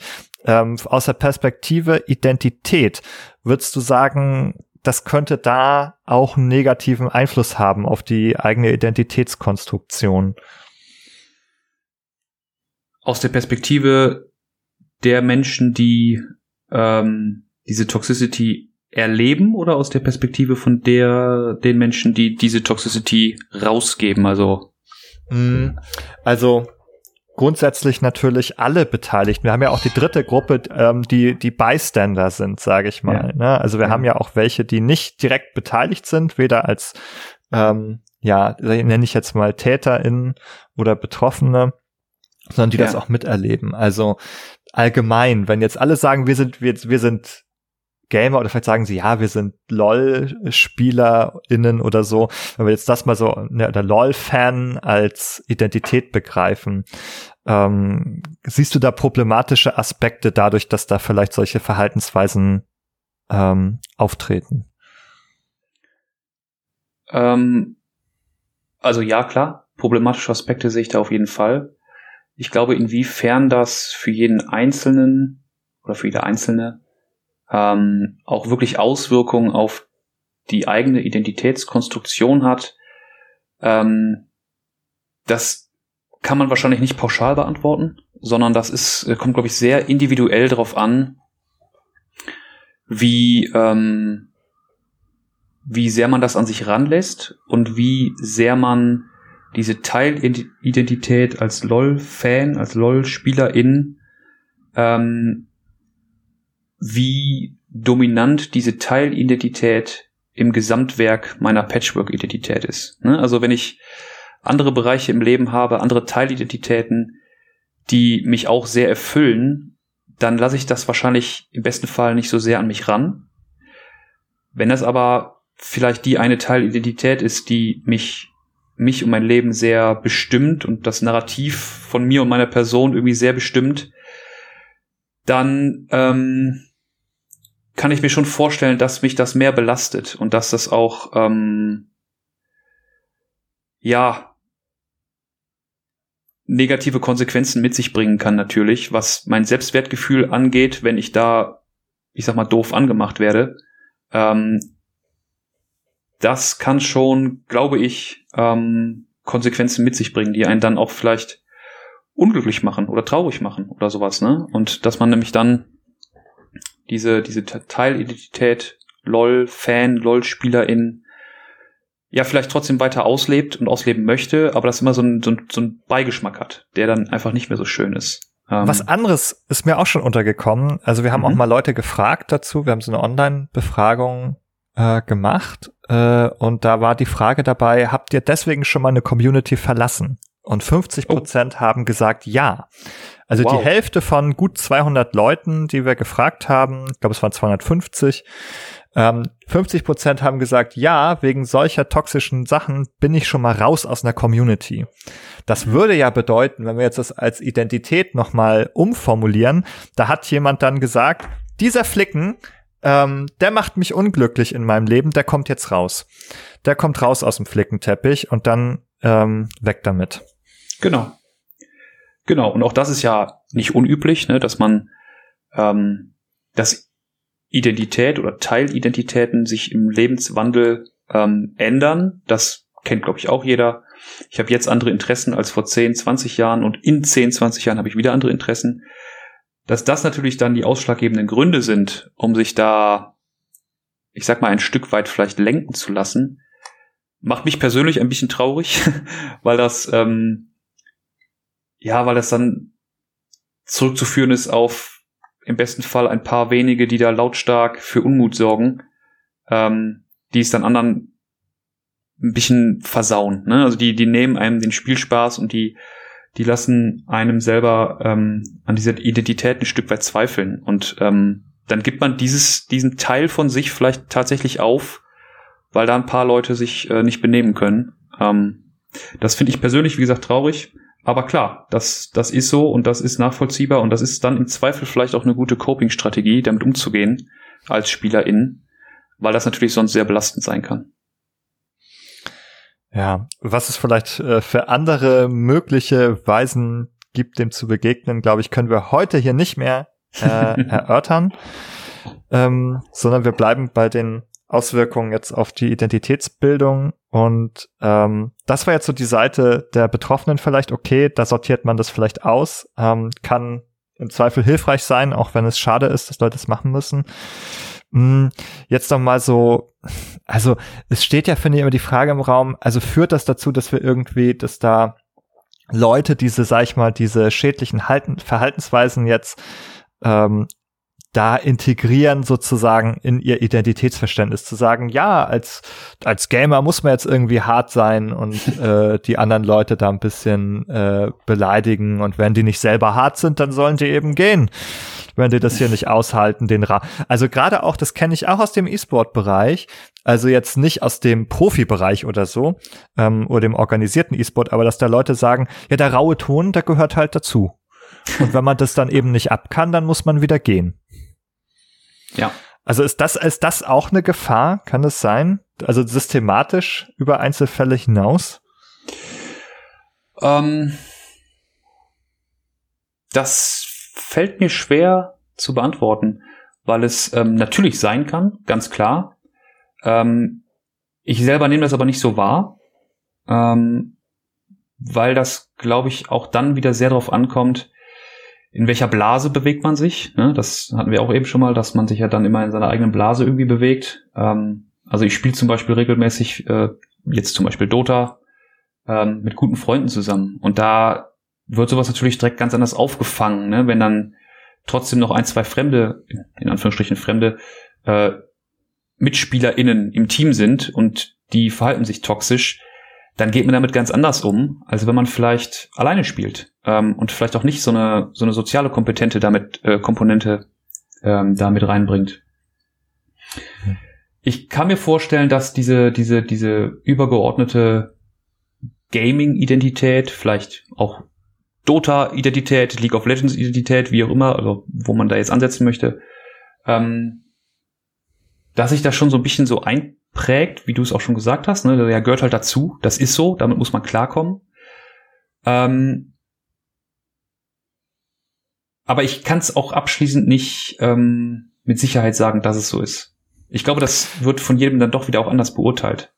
Äh, schwierig ist es dann, wenn das medial so äh, dargestellt wird, dass das jetzt dazugehört und das gehört zur Gaming-Identität. Ähm, das Thema hatten wir eben schon. Hm. Weil dann wird das plötzlich ähm, pauschalisiert und man und das wird einem dann zugeschrieben, auch wenn man das selber so nicht sieht. Ne? Hm. Und da muss man, glaube ich, sel selber mit sich ausmachen, wie man mit so einer zugeschriebenen Identität umgeht oder eben auch nicht. Und über Abgrenzung und Identifikation, ja, muss man sich positionieren als Individuum. Ganz genau. Das sind, finde ich, sehr schöne Schlussworte. Wir alle müssen uns ähm, hier platzieren, äh, wenn es um Identitätsbildung geht. Du sagtest es am Anfang mal, man muss, man hat eigentlich gar keine äh, Wahl irgendwohin muss man sich stellen dabei, irgendwie muss man sich identifizieren oder abgrenzen. Ich für meinen Teil hoffe, ihr da draußen könnt euch mit diesem Podcast identifizieren und habt nicht das Bedürfnis, euch von uns abzugrenzen. Äh, denn dann würde es mir schwerfallen, euch zu bitten, uns da eine positive Bewertung bei iTunes zu hinterlassen. Äh, Apple Podcasts heißt es jetzt. Oder auch bei Spotify, wo man mittlerweile auch Bewertung dalassen kann. Oder einfach einen netten Kommentar auf der Website schreiben. Oder ihr kommt einfach auf unseren Discord. Link findet ihr ebenfalls auf unserer Website behind-the-screens.de. Dann könnt ihr nämlich bei uns mitdiskutieren. Und wenn ihr aber im Identifikationsprozess mit Behind the Screens schon fortgeschritten seid, dann ist vielleicht unsere Steady-Kampagne etwas für euch, wo ihr äh, uns mit ein paar Euro monatlich unterstützen könnt und damit Podcasts wie diesen möglich macht. In diesem Sinne, vielen Dank an all die da draußen, die das schon tun und die das noch tun wollen. Und natürlich ein ganz großes Dankeschön an dich, Markus. Schön, dass du heute da warst. Äh, ich bedanke mich. Es war wirklich sehr, sehr schön. Es hat mir sehr viel Spaß gemacht, lieber Ben. Und ich wünsche euch weiterhin ganz viel Erfolg mit diesem wirklich tollen Format. Bis zum nächsten Mal. Tschüss. Tschüss.